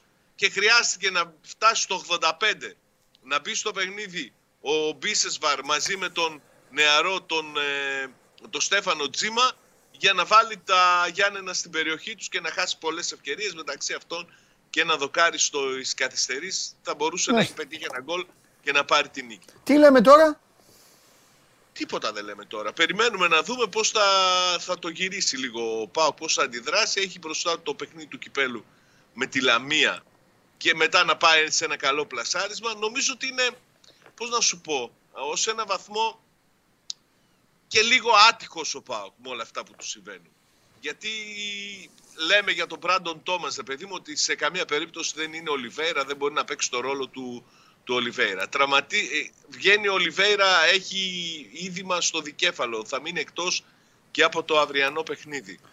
Ε, πάει να ξεκινήσει το παιχνίδι, παίρνει μαζί του στην αποστολή στα Γιάννενα τον νεαρό τον Τζίμα, ο οποίος την την προηγούμενη μέρα έχει χτυπήσει την προπόνηση του, της δεύτερης ομάδας του ΠΑΟΚ. Πηγαίνουν στα Γιάννενα, είναι και ο Μπράντον Τόμας, ανεβάζει πυρετό και παίζει ταλαιπωρημένο τον έβλεπες και στο πρόσωπό του ρε παιδί μου ότι αγκομαχούσε ο άνθρωπος, έχασε και εκείνο το, τη μεγάλη ευκαιρία στο 20 λεπτό, δεν μπόρεσε να κερδίσει. Νομίζω ότι και τις αλλαγές θα μπορούσε να τις κάνει λίγο νωρίτερα και οι επιλογές του να είναι διαφορετικές έφτασε να χάσει άλλους δυο βαθμούς. Δηλαδή αυτό που του συμβαίνει. Εγώ φέτος αυτό που είναι- δεν θα. Εγώ αυτό χωρίς να θέλω να γυρίσω την κουβέντα πίσω, γιατί τα έχουμε συζητήσει και είναι βαρετό από ένα σημείο και μετά. Ναι. Εγώ αυτό που δεν θα καταλάβω ποτέ, ποτέ δεν θα το καταλάβω, είναι πώς ένας τόσο έξυπνος άνθρωπος, ενώ γνώριζε τι εστί Ολιβέηρα, ενώ ήξερε ότι είναι ένας παίκτης ο οποίος μπορεί να του δώσει πολλά, αλλά χτυπάει. Τον είχε μάλιστα μετά από τόσο σοβαρό τραυματισμό, που πραγματικά δηλαδή δεν του έδωσε καν αυτά που περίμενε την πρώτη χρονιά, δεν λειτουργεί στο να αφοσιωθεί αποκλειστικά για ένα μήνα το καλοκαίρι, να πάρει έναν επιθετικό φωνιά. Έναν κανονικό, κανονικό επιθετικό και ας έχει και τον Ολιβέρα. Και πηγαίνει και παίρνει τον Μπράντον Τόμας, ο οποίος είναι ένα μπάλωμα.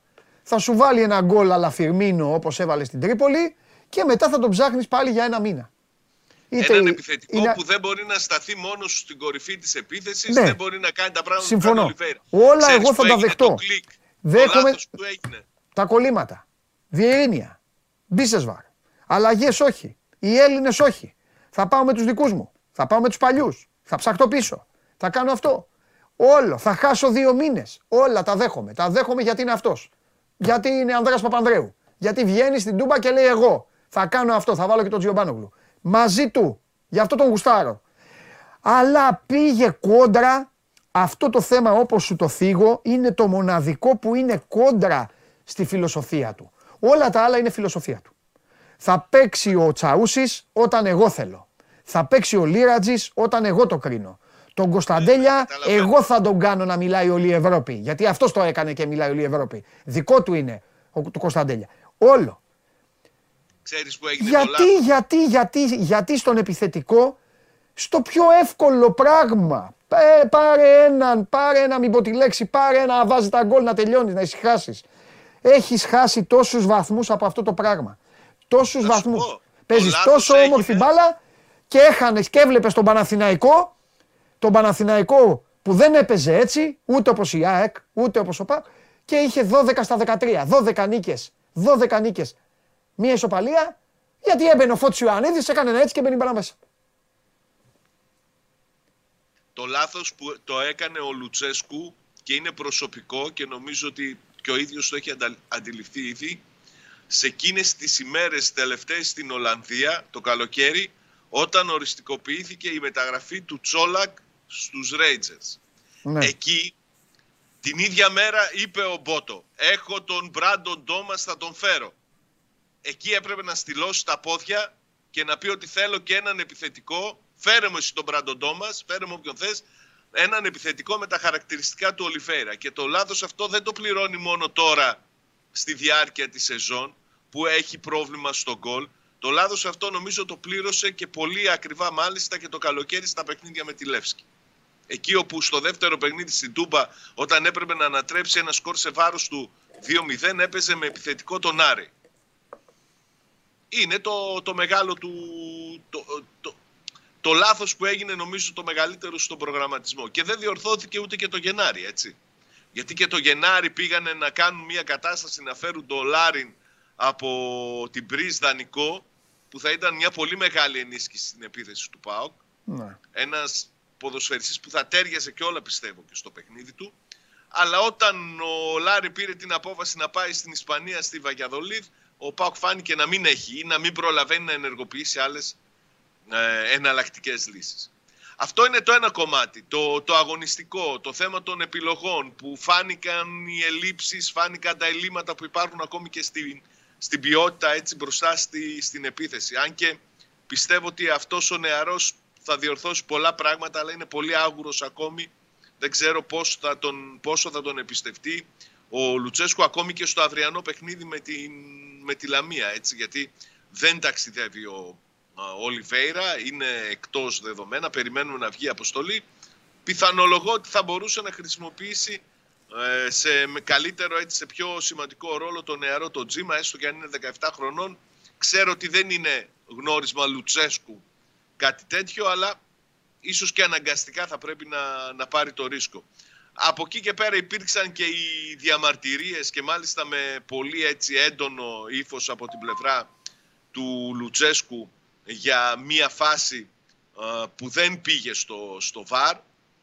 Στην πραγματικότητα νομίζω ότι η μεγάλη αφιβολία που έχουν στον ΠΑΟΚ και σε αυτή την περίπτωση είναι αν ελέγχθηκε τελικά η φάση με το χέρι του πύλιου και όχι αν και κατά πόσο ήταν χέρι ή όχι συγκεκριμένη φάση στο, στο παιχνίδι σε μεγάλο βαθμό και εγώ το δικαιολογώ αν κρίνει κανείς από όσα έγιναν και στην Τρίπολη, αν κρίνει κανείς και με εκείνα που έγιναν στο παιχνίδι με το Λεβαδιακό, το πέναλτι που μετά από 200 replay είπες εσύ ότι είδες παράβαση, εγώ ακόμη δεν έχω καταλάβει πώς το έδωσε εκείνο το, το πέναλτι. Βγήκε και φώναξε ο Λουτσέσκου και μάλιστα με, χρησιμοποιώντας και μια συγκεκριμένη έκφραση η οποία δεν είναι και πολύ έτσι δόκιμη αλλά νομίζω ότι ήθελε να κάνει να, να δημιουργήσει και πάλι τόρο και γι' αυτό την χρησιμοποίησε.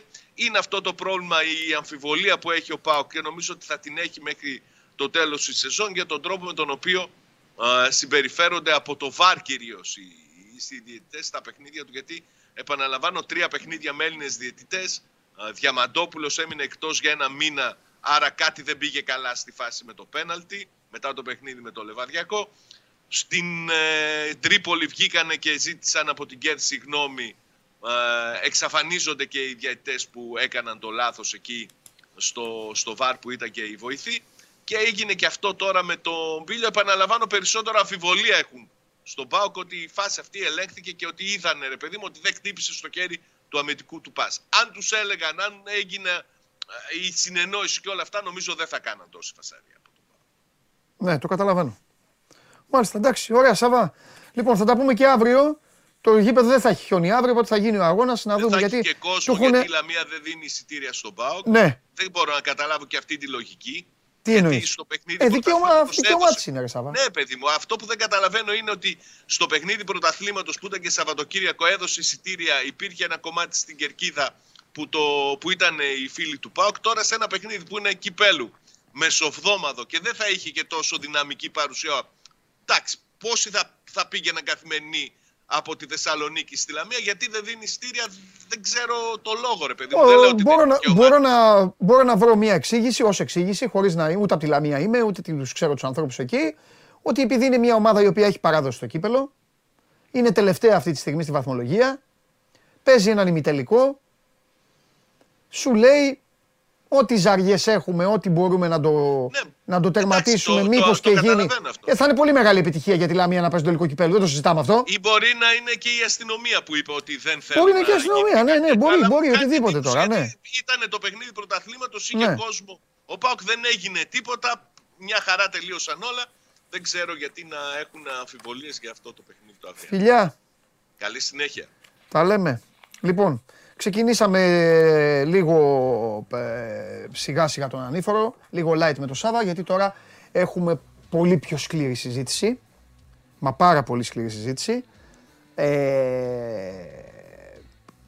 α- σε, ε, αργότερα θα έρθει και ο Θέμης εδώ, είναι τρίτη σήμερα, να πούμε λίγο και με το Θέμη κάποια πράγματα. Τέλος πάντων θα πούμε τις ομάδες σας. Ο ΠΑΟΚ, επαναλαμβάνω, πηγαίνει στην, α, μ, πηγαίνει στη Λαμία σήμερα για να παίξει αύριο το παιχνίδι αυτό που είχε αναβληθεί, το πρώτο παιχνίδι του Κυπέλου. Ο ΠΑΟΚ που δεν κέρδισε στα Γιάννηνα από, από την Ήπειρο κατεβαίνει στη Ελλάδα λοιπόν για άλλη διοργάνωση και ε, καταλαβαίνετε ότι έτσι όπως δημιουργείται η βαθμολογία και με αυτά τα σκοτσέζιγκα ε, ντους που κάνει ο ΠΑΟΚ στον εαυτό του και στον ο, κόσμο του ε, η παρουσία στον τελικό του κυπέλου και η κατάκτηση του κυπέλου έχει πολύ μεγάλη σημασία και έχει απίστευτο βάρος. Ε, Λοιπόν, πάμε τώρα να αγρέψουμε λίγο τη συζήτηση για να βγάλουμε άκρη. Βοηθάει το ότι έχουν περάσει 48 ώρες, έχει καταλαγιάσει η εικόνα, έχουν ηρεμήσει τα, τα πνεύματα και είναι ευκαιρία για περισσότερες ε, αλήθειες με καθαρή ματιά. Πάμε.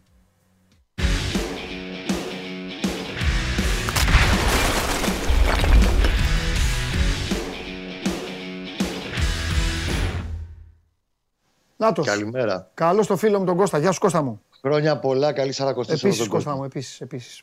Υπάρχει μια λέξη την οποία δεν είχα χρησιμοποιήσει φέτος για τον Παναθηναϊκό. Για να τη χρησιμοποιήσει αυτή για μια ομάδα είναι πολύ σκληρή λέξη. Και δεν την χρησιμοποίησα καν στον, ε, στον 1,5 δύσκολο μήνα του Παναθηναϊκού. Γιατί; Γιατί μπορούσες να τον πεις κακό, αλλά μπορούσες να καταλάβεις γιατί δεν του έβγαιναν. Μπορούσες να τον πεις ε, ανισόρροπο, αλλά καταλάβαινες γιατί υπήρχε αυτή η ανισορροπία. Μπορούσες να το πεις να τον πεις άστοχο, μπορούσες να τον πεις με μειωμένη αγωνιστική συμπεριφορά, όλα.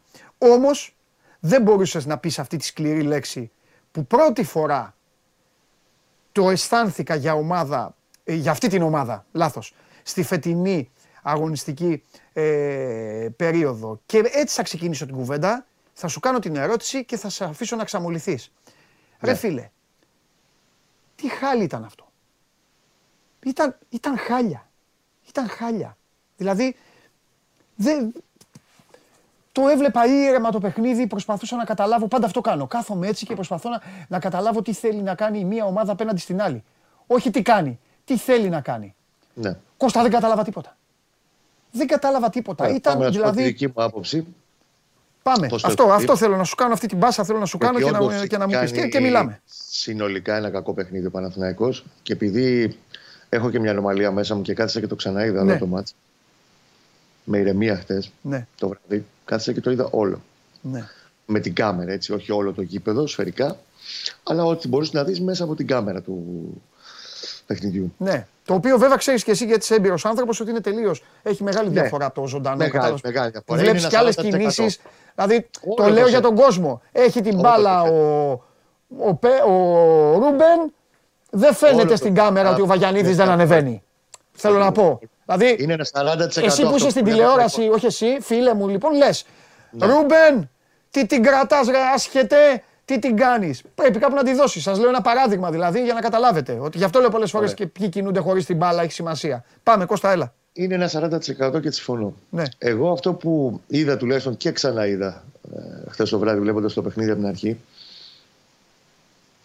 Νομίζω ότι πολλές φορές ε, χωρίς να μπαίνω στα χωράφια τους, ε, λίγο τον έχουν αδικήσει το Μίτσελ, οι ρεπόρτερ Ολυμπιακού. Ναι.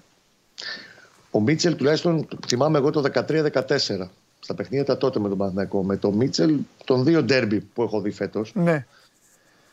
Έχει βελτιωθεί, δεν ξέρω ποιος είναι οι συνεργάτες του, αν έχουν αλλάξει το staff του. Αυτό δεν τα ξέρω. Ναι. Δεν, γι' αυτό λέω δεν πλέον σε γρηγορία. Λέω την άποψή μου σε αυτό που βλέπω. Ναι. Έχει βελτιώσει πάρα πολύ την προσέγγιση του τακτικά.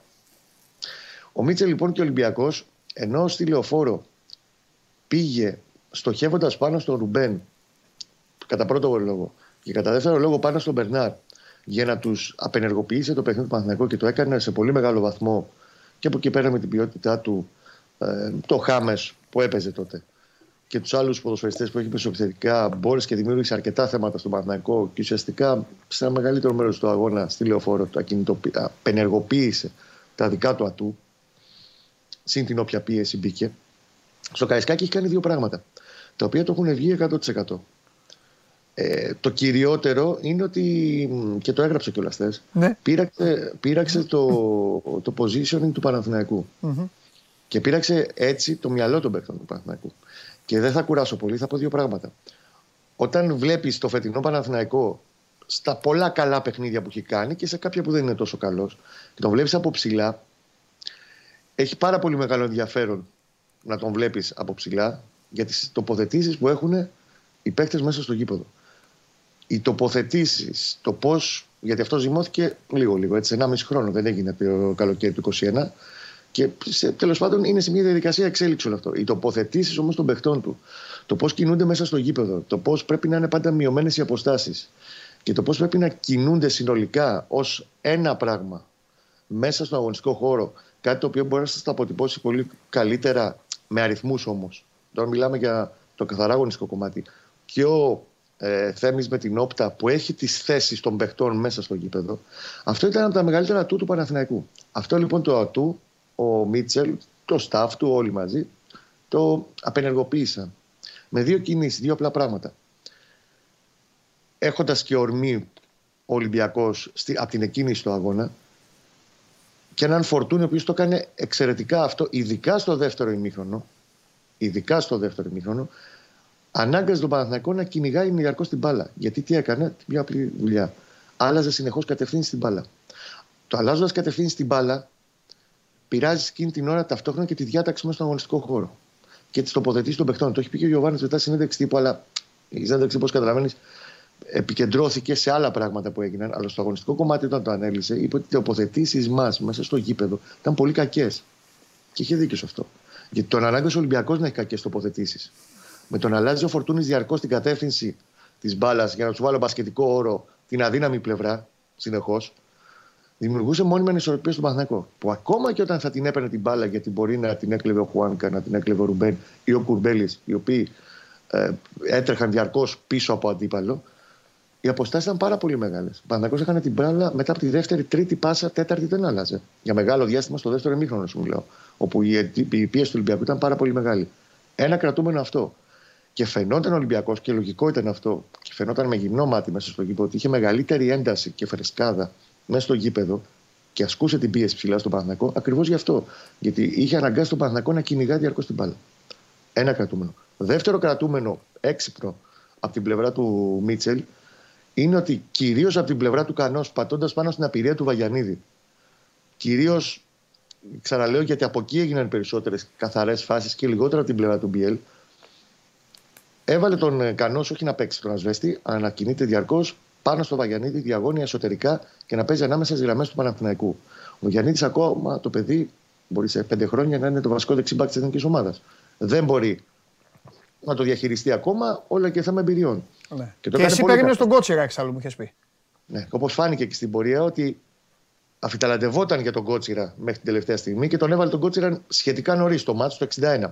Αφού είδε ότι ξεκινάει το δεύτερο μήχρονο και ο Ολυμπιακός κάνει τρεις φάσεις από εκεί, γιατί ακριβώς έχει διαβάσει την αδυναμία του Βαγιανίδη τακτικά στο να αντιμετωπίσει τις κινήσεις ανάμεσα στις γραμμές του Κανός και από την ώρα που τα παρατήρησες πιθανότατα, εντάξει, την ώρα του αγώνα κοιτάς και 100 πράγματα ταυτόχρονα. Την ώρα που μπαίνει ο κότσο στο 61 και μετά το μαζεύει.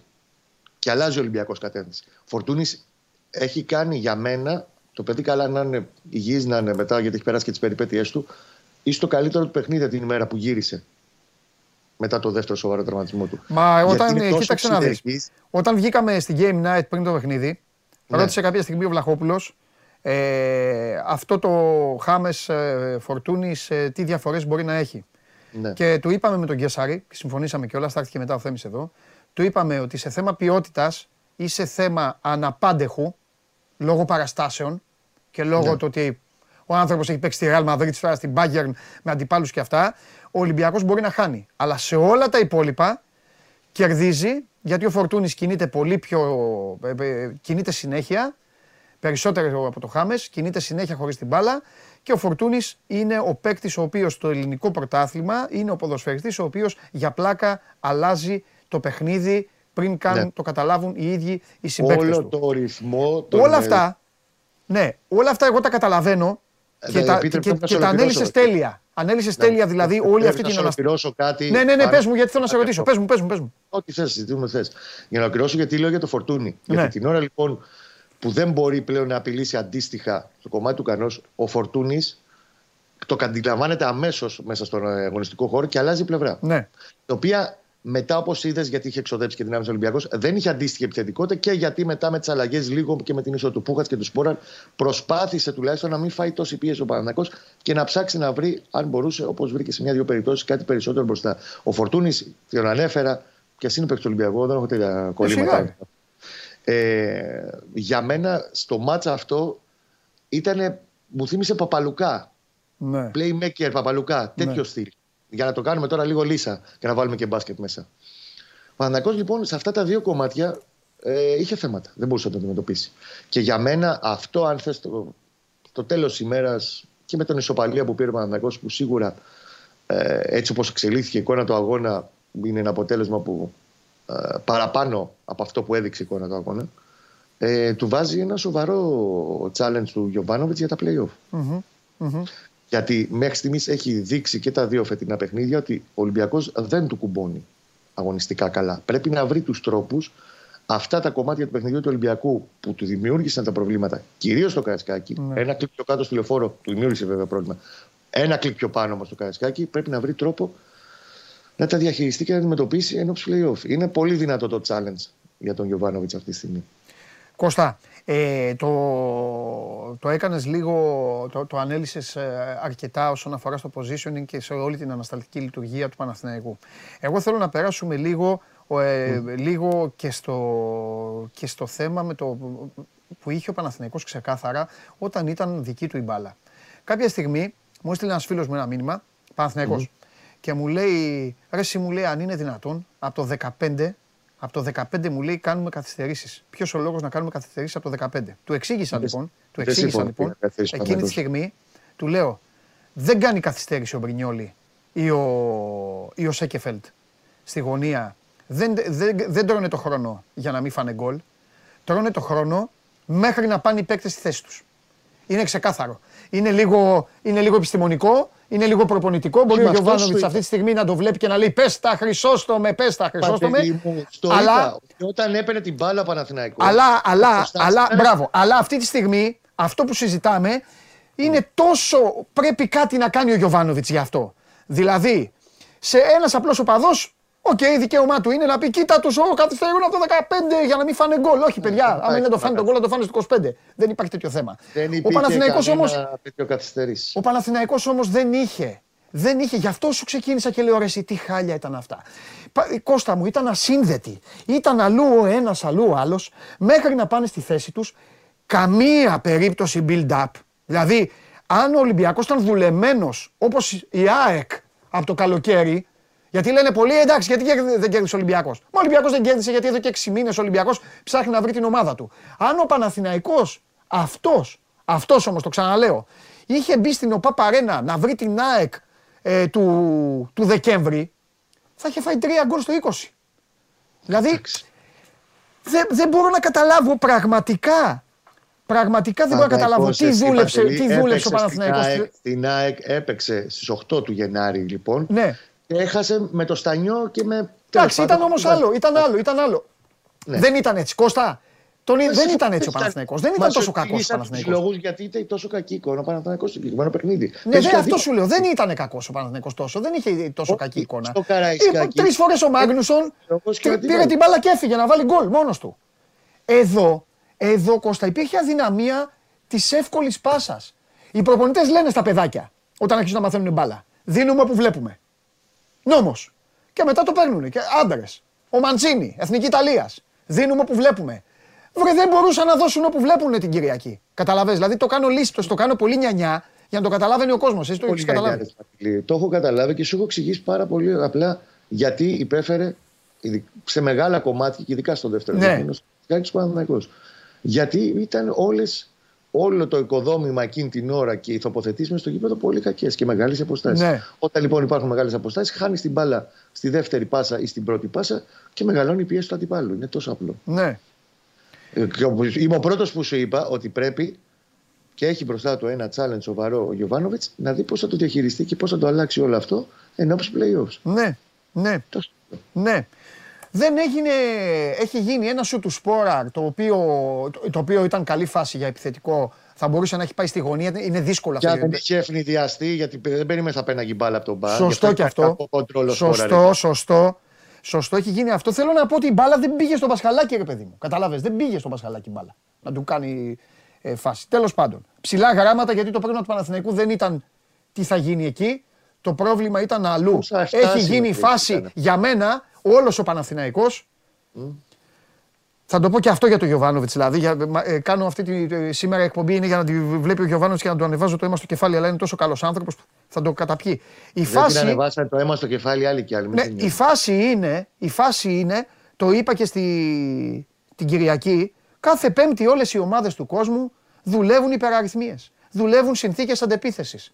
Σου λένε όλοι οι προπονητές, πάντα θα βρεθεί μια τέτοια φάση και βγάζει ο Παναθηναϊκός φάση ρε παιδιά 5-3, 5-3 και γυρίζει ο Εμβιλά στο 70 και κόβει την μπάλα και για καλή του τύχη του Παναθηναϊκού η μπάλα από το πόδι του Εμβιλά πηγαίνει στον παίκτη του Παναθηναϊκού που θα μπορούσε να, να έχει πασάρει ο Πέρεθ. Δεν θυμάμαι ποιος ήταν ο πρώτος. Ε, Δεν είναι ο Πέρεθ, είναι, είναι, ο Πούχατς εκεί που κάνει το λάθο. Και η μπάλα χάνεται Κώστα και πάει στο κόρνερ. Φεύγει η μπάλα δηλαδή σε συνθήκες ναι. 5-3. Κακή επιλογή εκεί ο Πούχατς. Κακή επιλογή που έχει κάνει ο Πούχατς.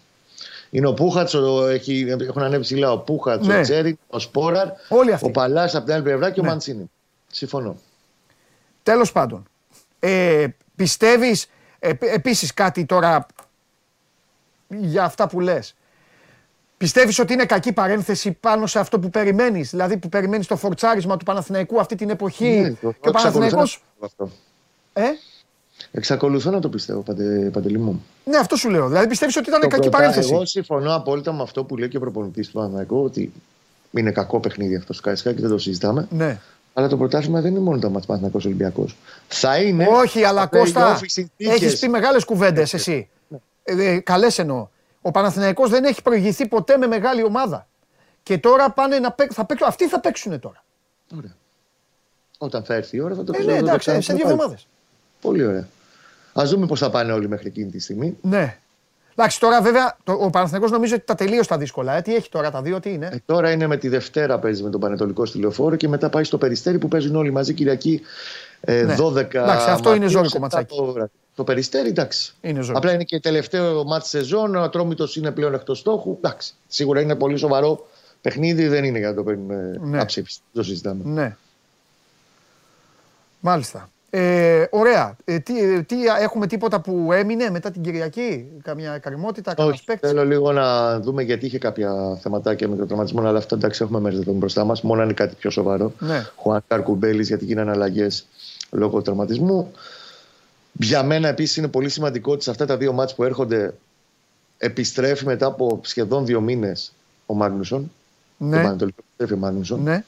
Και περιμένω περισσότερα πράγματα και στο build-up και σε όχι μόνο το ανασταλτικό σκέλος. Ναι. Σε ανασταλτικό, αν εξαιρέσεις κάποια ανόητα ατομικά λάθη που έγιναν στα- στο κακό διάστημα του Παναναϊκού, δεν είχε τόσο μεγάλα προβλήματα όσο στο να ανεβαίνει και να ανεβάζει την πίεσή του σε πιο ψηλά μέτρα. Ναι. Αυτό θα, βο- θα το ισορροπήσει πολύ ο Μάγνουσον και ω αριστεροπόδαρο και με όλη αυτή την ικανότητα που έχει στο να παίζει κάθετα. ναι.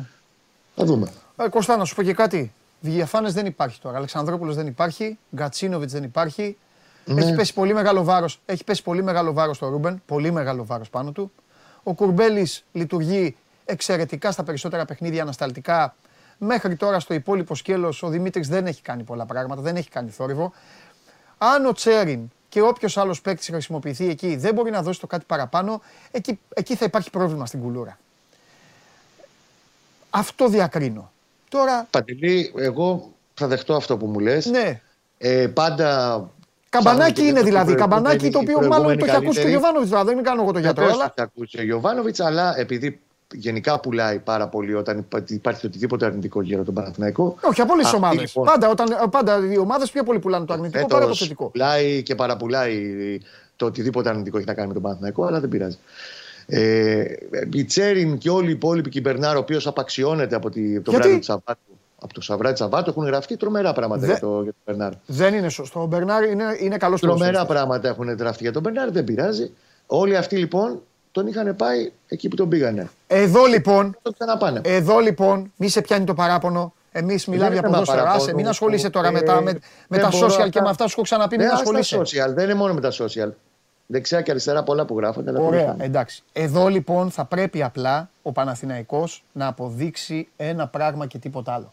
Ότι αυτό το 12 νίκες μία ισοπαλία ήταν προϊόν 100-0 δικό του και όχι του ότι γινόταν ταυτόχρονα με το ότι η ΑΕΚ ήταν στα Σπάργανα και χωρίς το γήπεδο της ακόμα, με το ότι ο Λουτσέσκου ακόμα ψαχνόταν και ο Ολυμπιακός ήταν διαλυμένος. Η ΑΕΚ Κακά τα ψέματα, πώς δεν τότε είχε δεν το υπήρχε ο γήπεδο Ολυμπιακός. της; Οκτώβρη Γίνονταν μπήκε στο πειράματα, ε, τε- ήταν το χημείο του κράτους ο Ολυμπιακός, δεν ήταν ομάδα, ήταν το Πολυτεχνείο.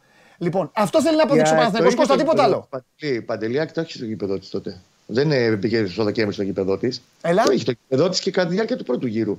Δύο Ναι, και αγωνιστικές έκανε καλή έπαιξε. πορεία μετά, αυτό λέω. Τόσο λέει, αλλά δεν ήρθε το Δεκέμβρη στο 12 Ναι, ρε φίλε, αλλά δημιουργήθηκε μια διαφορά που η ΑΕΚ την έκ... ουσιαστικά την έκανε χωρίς την ΟΠΑΠΑΡΕΝ αυτή τη διαφορά. Έχασε από το βόλο, έφερε άλλη μια ισοπαλία, πήγε στους 5. Τέλος. Ε, και μετά έγινε κυλοφόρο 8. Τέλος. Αυτή ήταν η διαφορά. Αυτή ήταν η διαφορά. Οι πέντε βαθμοί χαμένοι χωρίς ΟΠΑΠΑΡΕΝΑ και, το, και ο Άσο στο ηλιοφόρο. Εγώ θα πω μόνο και μία κουβέντα που είπε ο προπονητής του Παναθηναϊκού στη συνέντευξή του.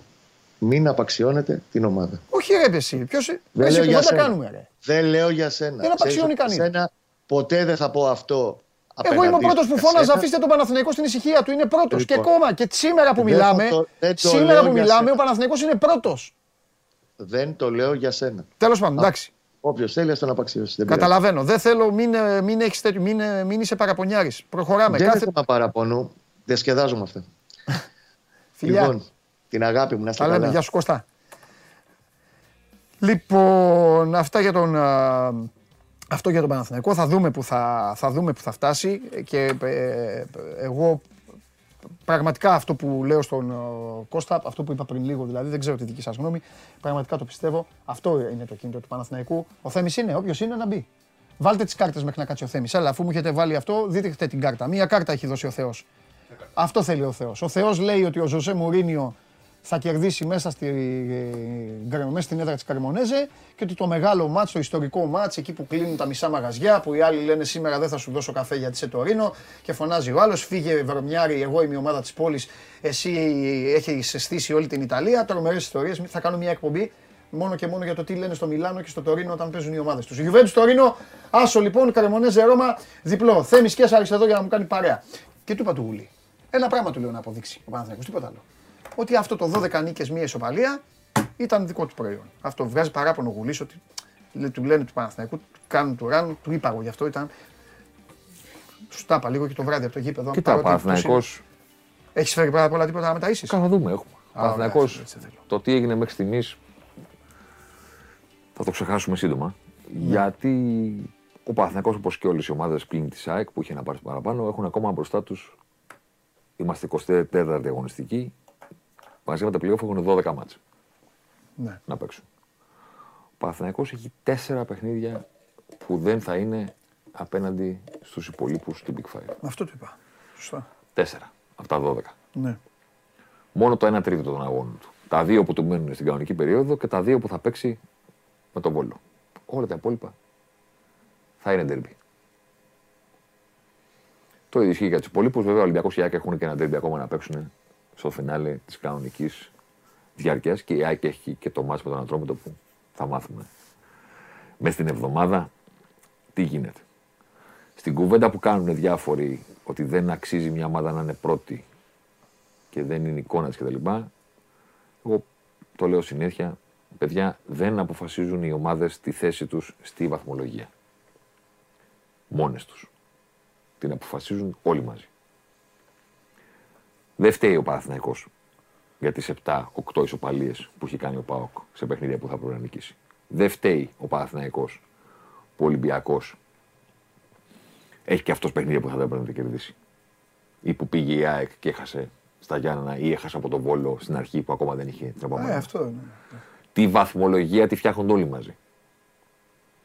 Δεν είναι πρόβλημα του Παναθηναϊκού. Αν εσείς τον βλέπετε και, λένε, και λέτε δεν αξίζει να είναι πρώτος. Ναι, Είναι πρόβλημα μα, δικό ε, σας. Το, μα το είπα στον Κώστα, απλά του βγαίνει το παράπονο. Είναι πρόβλημα δικό σας. Η ΑΕΚ στερήθηκε το γήπεδο της. Τους βαθμούς Ο που έχει ο Ολυμπιακός ήταν, ε, Το Παναθηναϊκός, Πολυτεχνείο έκαναν ε, πειράματα και ο Πάοκ ακόμα έψαχνε. τους βαθμούς που έχει ο Παναθηναϊκός, τους δικούς του βαθμούς, τους αξίζει στο 100%. Τους δικούς του βαθμούς. Το αν οι βαθμοί αυτοί είναι περισσότεροι ή λιγότεροι από τους άλλους, το έχουν αποφασίσει οι άλλοι. Δεν το έχει αποφασίσει ο Παναθηναϊκός. Τους δικούς του βαθμούς τους αξίζει. Εκεί είναι άδικο για τον Παναθηναϊκό. Είναι άδικο να λες ότι αυτή η ομάδα δεν έπρεπε να έχει τόσους βαθμούς. Τόσους έπρεπε να έχει με βάση την εικόνα του στα παιχνίδια. Αυτή είναι η βαθμή του. Το, αν αυτή η βαθμή είναι λιγότερη ή περισσότερη από τη ΣΑΕΚ, του Ολυμπιακού και του ΠΑΟΚ, είναι θέμα των άλλων. Δεν είναι θέμα του Παναθηναϊκού. Και πάμε παρακάτω. Τι έγινε, Για πες, τι θες να μιλήσουμε; Πες στο ίδιο έργο θεατές, στο ίδιο μάτς θεατές και με εκπληκτικές ομοιότητες έχω να σου πω. Δηλαδή, να δούμε την κάρτα του Σαββάτου. Έχουμε ένα ντέρμπι Ολυμπιακός Παναθηναϊκός. Να το. 0-0. 15-6 οι τελικές. 0-9, 0,2 χοντρικά τα expected goals. Το ίδιο εγώ εννοείς στο λεωφόρο, ε. Κοίτα. 0-0. 0-9, 0-2, 15-6. Ναι. Πάμε την επόμενη. 6-15. Μμ. Ακριβώς οι ίδιες. Ακριβώς οι ίδιες. ναι, ναι. Βγάλε τον γκολ του Παναθηναϊκού που είναι 0,79, 0,75 και πες μου πώς είναι το expected goal. 0,9, 0,2. Αν βγάλει το πέναλτι του Παναθηναϊκού. Δεν το βγάζω επειδή θεωρώ ότι δεν είναι πέναλτι. Ναι, μ' ρε αρέσει παιδάκι αυτό. μου, ναι, καταλαβαίνω. Μιλάμε για τη Σοβαρά. δημιουργία ευκαιριών των ομάδων. Γι' αυτό τα βγάζω τα πέναλτι όταν αξιολογώ ομάδες, Ναι, ναι, Παντελή. ναι, ναι, ναι, ναι, ναι, ναι, έχεις δίκιο. Γιατί, γιατί το πέναλτι δεν είναι ευκαιρία που την έφτιαξε ο Παναθηναϊκός. Ναι. Είναι μια φάση που έγινε στη γωνία της περιοχής. Ναι. Ορθή απόφαση κατά τη γνώμη μου. Λέω ότι γι' αυτό τα βγάζουμε. Ναι. 15-6. 15-6. Δύο παιχνίδια μεταξύ των δύο ομάδων. Μία έδρα, στην άλλη έδρα, ίδιος αριθμός τελικών και ίδια εικόνα των ευκαιριών στην πραγματικότητα. Δηλαδή ο Ολυμπιακός έχει και τις περισσότερες ευκαιρίες και αν κουνήσουμε τις κάρτες σε αυτό το παιχνίδι ο Ολυμπιακός είναι αριστερά. Ναι, Η ομάδα με τις λευκές βούλες. ναι, μπράβο, καλά που το λες. Εκεί που είναι το σήμα είναι ο τερματοφύλακάς σας, να ξέρετε. Ναι, είναι ο εκεί που, κάνει, Μπρινιόλ είναι στο εκεί, σήμα του εκεί που Παναθηναϊκού. κάνει επίθεση. Μπράβο, ναι. Εκεί που κάνει επίθεση η ομάδα. ναι. Είναι αριστερά και η, η, η λευκή βούλα γεμάτη είναι το γκολ του Μπιέλ. Κοίτα που έχει βρει τις εκτελέσεις ο Ολυμπιακός. Ναι. Κάνε ένα πίσω. Δεξιά τώρα είναι ο Ολυμπιακός. Ναι. Κοίτα που έχει βρει τις εκτελέσεις του. Η διαφορά είναι ότι έχει βρει αυτή τη φάση με το, το τσίπημα του Λαραμπή που είναι στην καρδιά, στη γωνία της μικρής περιοχής. Αυτή τη φάση στη λεωφόρο ακριβώς δεν την είχε. Το Bruce Lee που έκανε. Μπράβο. Ναι, ναι, ναι. Μπράβο. Αν το δεις, είναι 15 τελικές, ίδιος αριθμός και πάνω κάτω ίδια σημεία της εκτέλεσης. Δεν έχει την κραυγαλαία ευκαιρία. Ξέρεις, φάτσα στη μικρή περιοχή Ε, ο- οτιδήποτε. ο τέτοιος ήταν, του ε, κανός. Ναι, και ο, είχε πέσει ο Μπρινιόλ στην άλλη γωνία. Αυτό Ήταν, το ότι έχει πέσει δεν εξετάζεται από το. Δεν κατάλαβες. Όχι, σου λέω θα. Βρίσκουμε τις- ναι, το σημείο θα της το στείλει εκτέλεσης. ήταν ο άλλος. Ναι, Μπράβο. ναι, ναι, ναι, εντάξει. Στην πραγματικότητα. Και η ίδια, μη σου πω και μεγαλύτερη, Ναι. αδυναμία του Παναθηναϊκού. Όχι να κάνει πολλές τελικές. Να φύγει από τις 6. 6 έκανε τη λεωφόρο, 6 στο Καρασκάκη. Στην πραγματικότητα τη λεωφόρο είναι λιγότερες γιατί μία είναι το πέναλτι. Πέναλτι. Εντάξει. Αλλά κάτι ψευτοσούτ, Ναι, ναι, ναι. ναι. κάτι αυτό, κάτι οτιδήποτε. Είπα το Σάββατο το βράδυ και με βρίζουν και διάφοροι στα social Τι για πες. που είπα ότι. ε, νομίζω ότι ήσουν και εσύ στον αέρα. Α. ότι κατά τη γνώμη μου ο Ολυμπιακός- ο Ολυμπιακός έχει κάνει καλύτερο μάτι στη λεωφόρο. Α, το είπες ήμουνα στον αέρα. Από ό,τι έχει κάνει το Σάββατο. Καταλαβαίνω γιατί το λες. Και θα σου πω κάτι. Σου δίνω πόντο γιατί βάζω και. Δεν ξέρω αν το ανέλησες μετά, γιατί εκεί δεν το ανέλησες Ναι. που ήμασταν. Ε, πρώτα απ' όλα παίζεις, έχει, παίζουν και άλλα σημασία στο ποδόσφαιρο. Ήταν εκτός έδρας. Ήταν ένας Ολυμπιακός που τον είχαν όλοι χριστιανός στα λιοντάρια να Πάρα, πέσει. τα λες, τα λες χωρίς να τα πω εγώ. Α, εντάξει, ναι.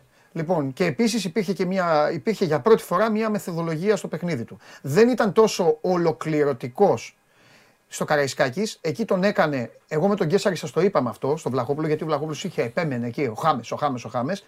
Το είπαμε τον Γκέσσαρη το Σάββατο. Με το φορτούνι θα είναι πιο κινητικός, πιο γρήγορος, πιο άμεσος. Όλη η ανάλυση του Γουλή ήταν πάνω στο φορτούνι και του Γιωβάνοβιτς ήταν πάνω στο φορτούνι. Αυτό εξαιρώ, εξαιρώ εγώ το, το βγάζω λίγο, αλλά στη λεωφόρο ο Ολυμπιακός ήταν ε, «Γεια σας, ήρθα και θα κερδίσω τώρα για να μην με, μην με ζαλίζετε». Επειδή Ε, είπες, ήταν λίγο πιο- επειδή είπες Αυτό. από μόνος σου τα δύο πράγματα τα Ναι. οποία. Δεν τα καταλαβαίνω δύο, γιατί... ε, ε, σε- τέλος τα πάντων. δύο από τα τρία ε, στοιχεία που έχω να βάλω για να στηρίξω την άποψή μου ότι ο Ολυμπιακός ήταν καλύτερος στη λεωφόρο από ό,τι ήταν στο Καραϊσκάκης απέναντι στον ίδιο αντίπαλο. Είπες τα δύο Ναι. Ποιο πράγματα. είναι το άλλο; Το, το ένα ήταν η έδρα που το είπες. Ναι. Το άλλο είναι το. Η εικόνα. Και το πώς τον περιμέναμε. Ναι, ναι, ναι, σου είπα. Το τρίτο για μένα είναι ότι αν εγώ βάζα ένα τίτλο στο τι έκανε ο Ολυμπιακός απέναντι στον Παναθηναϊκό σε αυτά τα δύο παιχνίδια, θα έλεγα ότι στη λεωφόρο ήταν πιο εμφανές ότι ο Ολυμπιακός δεν τον αφήνει τον Παναθηναϊκό Ναι. να κάνει περισσότερα. Ενώ ο Παναθηναϊκός θέλει πάρα πολύ Ναι. στο γήπεδο του Ναι. πρώτος να κάνει περισσότερα. Ναι. Το Σάββατο ο Παναθηναϊκός από μόνος του είχε πολύ λιγότερα μπορώ. Ναι. Όχι, δεν είχε κανένα μπόρο. Αυτό. Αυτό. Συμφωνούμε. Είναι αυτό, δεν το είπαμε. Θα το, Συμφωνούμε. θα το πω γιατί δεν το άκουγες. Μου στείλε ένας ε, φίλος στο κινητό Παναθηναϊκός και μου κάνει. Παναθηναϊκός. Και μου λέει, ρε, εσύ μου λέει, τι κάνουμε, μου λέει καθυστέρησης από το 15-20 και του απαντάω. Δεν κάνεις του λέω καθυστέρηση για να μην φας γκολ. Καθυστερούν του λέω μέχρι να ξαναπάνε στις θέσεις τους. Αυτό ήταν το μεγαλύτερο πρόβλημα Το του Παναθηναϊκού. Σάββατο- Ήταν ό,τι να είναι. Το Σάββατο- Χαμένοι. Και περίμενε ο Μπρινιόλη να ξαναπάνε στις θέσεις τους. Το Σάββατο να σου πω κάτι. Στο τέλος της ημέρας πιστεύω ότι με έναν τρόπο θα μπορούσε κάποιος να πει τώρα που έχουμε κρυώσει κιόλας και έχουν περάσει και τρεις μέρες ότι θα είχαμε πετύχει τον Ολυμπιακό να κάνει ακόμα καλύτερο παιχνίδι. Ναι, απλά δεν το περίμενε, δεν το ξέρεις.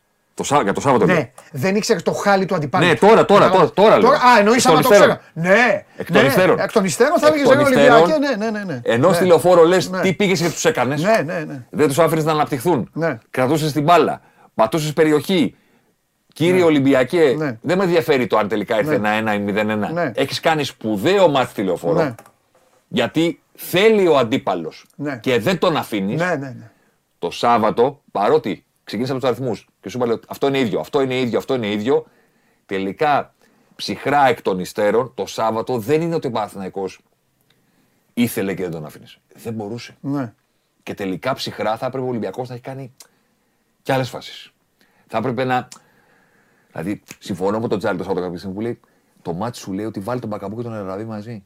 Και αυτό- Δεν μπορούν να βγουν. Ή βάλε το Ραμόν, ρε παιδάκι μου. Να χτυπήσει το Βαγιανίδη. δεν Ο μπορούν να Ραμόν βρουν. με τον Κανό, στο Βαγιανίδη, το Κακομίρι θα τον είχαν, θα τον είχαν διαλύσει από το 15-20. Που ούτως ή άλλως τον διέλυε ο άλλος μόνος του.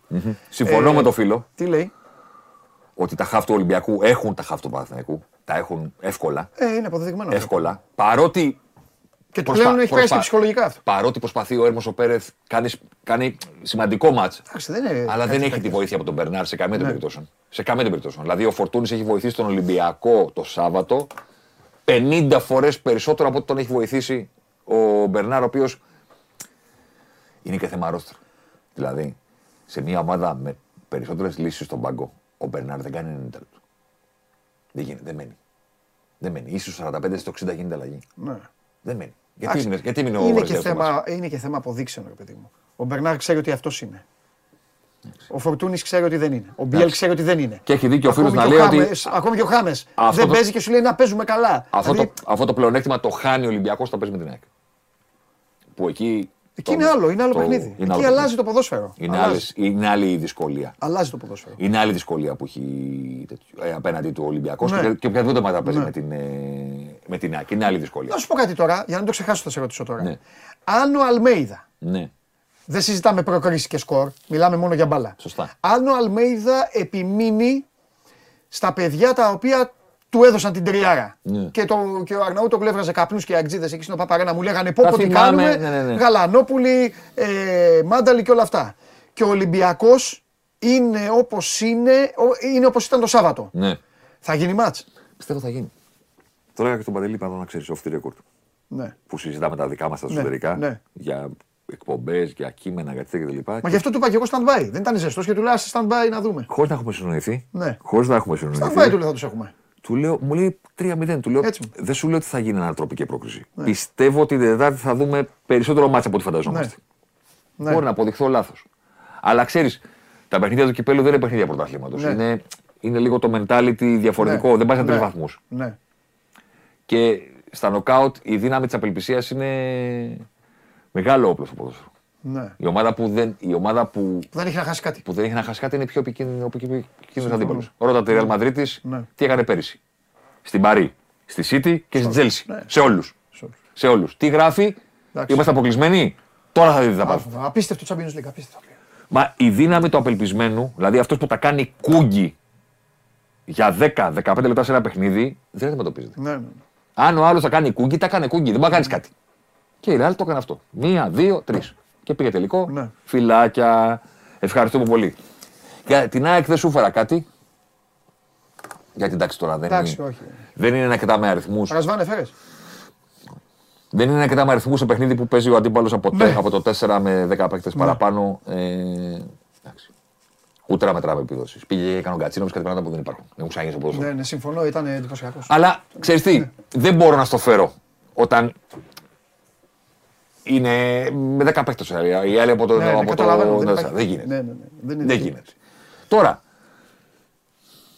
από τώρα έχουν μπει οι πρώτες μηχανές Α, μπράβο, έλα, φτιάξαμε. για 12 Μαρτίου είναι Κυριακή. 14 είναι το ραντεβού μας. Οκ. Ή 14-15, θα δούμε. Τους μεγάλους ή όλα. Εντάξει, όποτε θες. Αυτό είναι γιατί είναι βάσανο. Ο- Θα κάνω συνολικό όλη την ανασκόπηση της κανονικής περίοδου. Ομάδες, Οκ. κορυφαίοι παίκτες. Α, τι- βάλουμε και τις τους συν- άλλους μέσα. Τις συνέβη στον Ολυμπιακό, όλα. Θα τα κάνω σε ένα κείμενο όλα. Α. Να μπαίνει μέσα ο άλλος και να κάθεται μισή ώρα να διαβάζει. Οκ.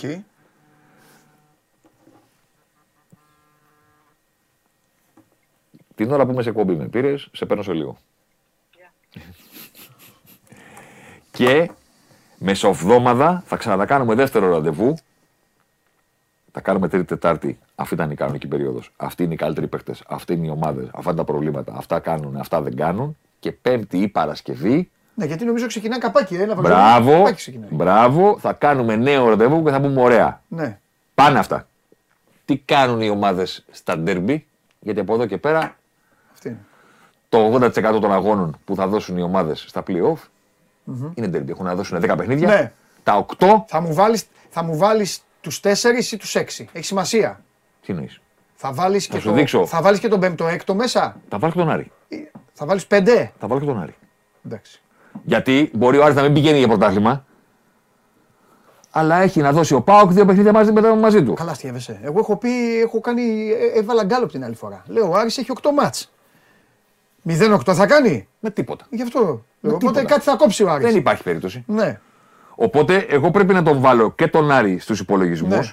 αλλά πρέπει να βάλω και τι έχουν κάνει οι ομάδες με τον Άρη. Γιατί θα τον ξαναπέξουν και είναι ντέρμπι. Τι να κάνουμε Σωστό τώρα; είναι αυτό. Σωστό είναι. Τι να κάνουμε Σωστό τώρα; είναι.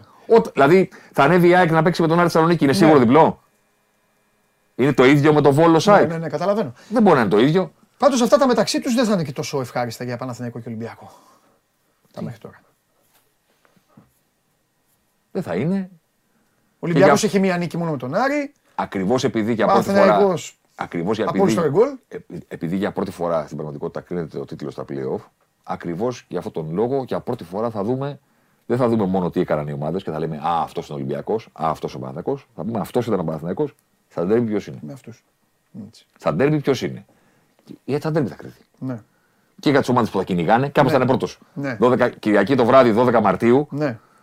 που θα σφυρίξει ταυτόχρονα διαιτητής περίπου τη λήξη σε όλα τα παιχνίδια, Ναι. Κάποιος θα είναι πρώτος. Ναι. Κάποιος θα είναι δεύτερος, κάποιος θα είναι τρίτος. Κάποιος θα θέλει να, δια- να διατηρήσει τη διαφορά που έχει, κάποιοι θα κυνηγάνε. Ναι. Ε, αυτοί που θα κυνηγάνε και αυτός που θα θέλει να παραμείνει έχουν να το κάνουν αυτό το πράγμα σε ντέρμπι. Δηλαδή μπορεί να γίνει κλήρωση και να λέμε πρώτη αγωνιστική playoff, Παναθηναϊκός Ολυμπιακός, ΑΕΚ ΠΑΟΚ. Τι χαμπαριά μας τώρα. Πού θα πάμε; Πού θα πρώτο πάμε. Σωστό. Αυτή θα είναι η φάση. Ναι. Αυτή θα είναι η φάση. ναι. Και ε, επειδή το έθιξες, θα παίξει ρόλο και αυτό. Και το πρόγραμμα. 100%. 100%. 100%. Πολύ μεγάλο ρόλο. Με το, με- συμφωνώ. Τι χίλια της έναρξη χιλής. μπορεί να σου δώσει, τι όθηση, ποιος θα παίξει μέσα με το βόλο πρώτη αγωνιστική, Χίλια ποιος της θα χιλής. έχει να τελειώσει με κάποιον τελειωμένο, ποιος θα είναι ρυθμιστής. Αν, αν κάποιος από αυτούς μείνει πίσω. Μετά, Χίλια, χίλια της ποια χιλής. θα είναι η συμπεριφορά του; Χίλια της χιλής. Μπορεί Ενώ- μία ομάδα, μπορεί μία ομάδα να μπει στα playoff και να έχει δύο πρώτα παιχνίδια. Βόλο έξω, Άρη μέσα. Άρη μέσα. Γι' αυτό λέω, τι όθηση θα πάρει. Και την ίδια ώρα πώς θα σκοτώνονται οι άλλοι. και Τι θα γίνει Σφαχτείτε, μετά, ναι. σφαχτείτε, εγώ πάω στο Βόλο. Καλά, εννοείται ότι μόνο διπλό κάνεις εκεί. Καλά, ναι, Αλλιώς γιατί εκεί- έχεις αυτοκτονήσει. έτσι, έτσι. Και υποδέχομαι τον Άρη. Δεν είναι αμεληταίος, αλλά υποδέχομαι τον Άρη. Άστο. Έξι βαθμοί ε, υπο- υποχρέωση. Α, μπράβο. Υποχρε- υποχρέωση. Και μετά α, κάθομαι και κα- κοιτάω. Τι βαθμό, δηλαδή. που το- κα- ε, καθόμαστε πάνω γιατί ξέρεις ότι πάνω έχουμε παδού από.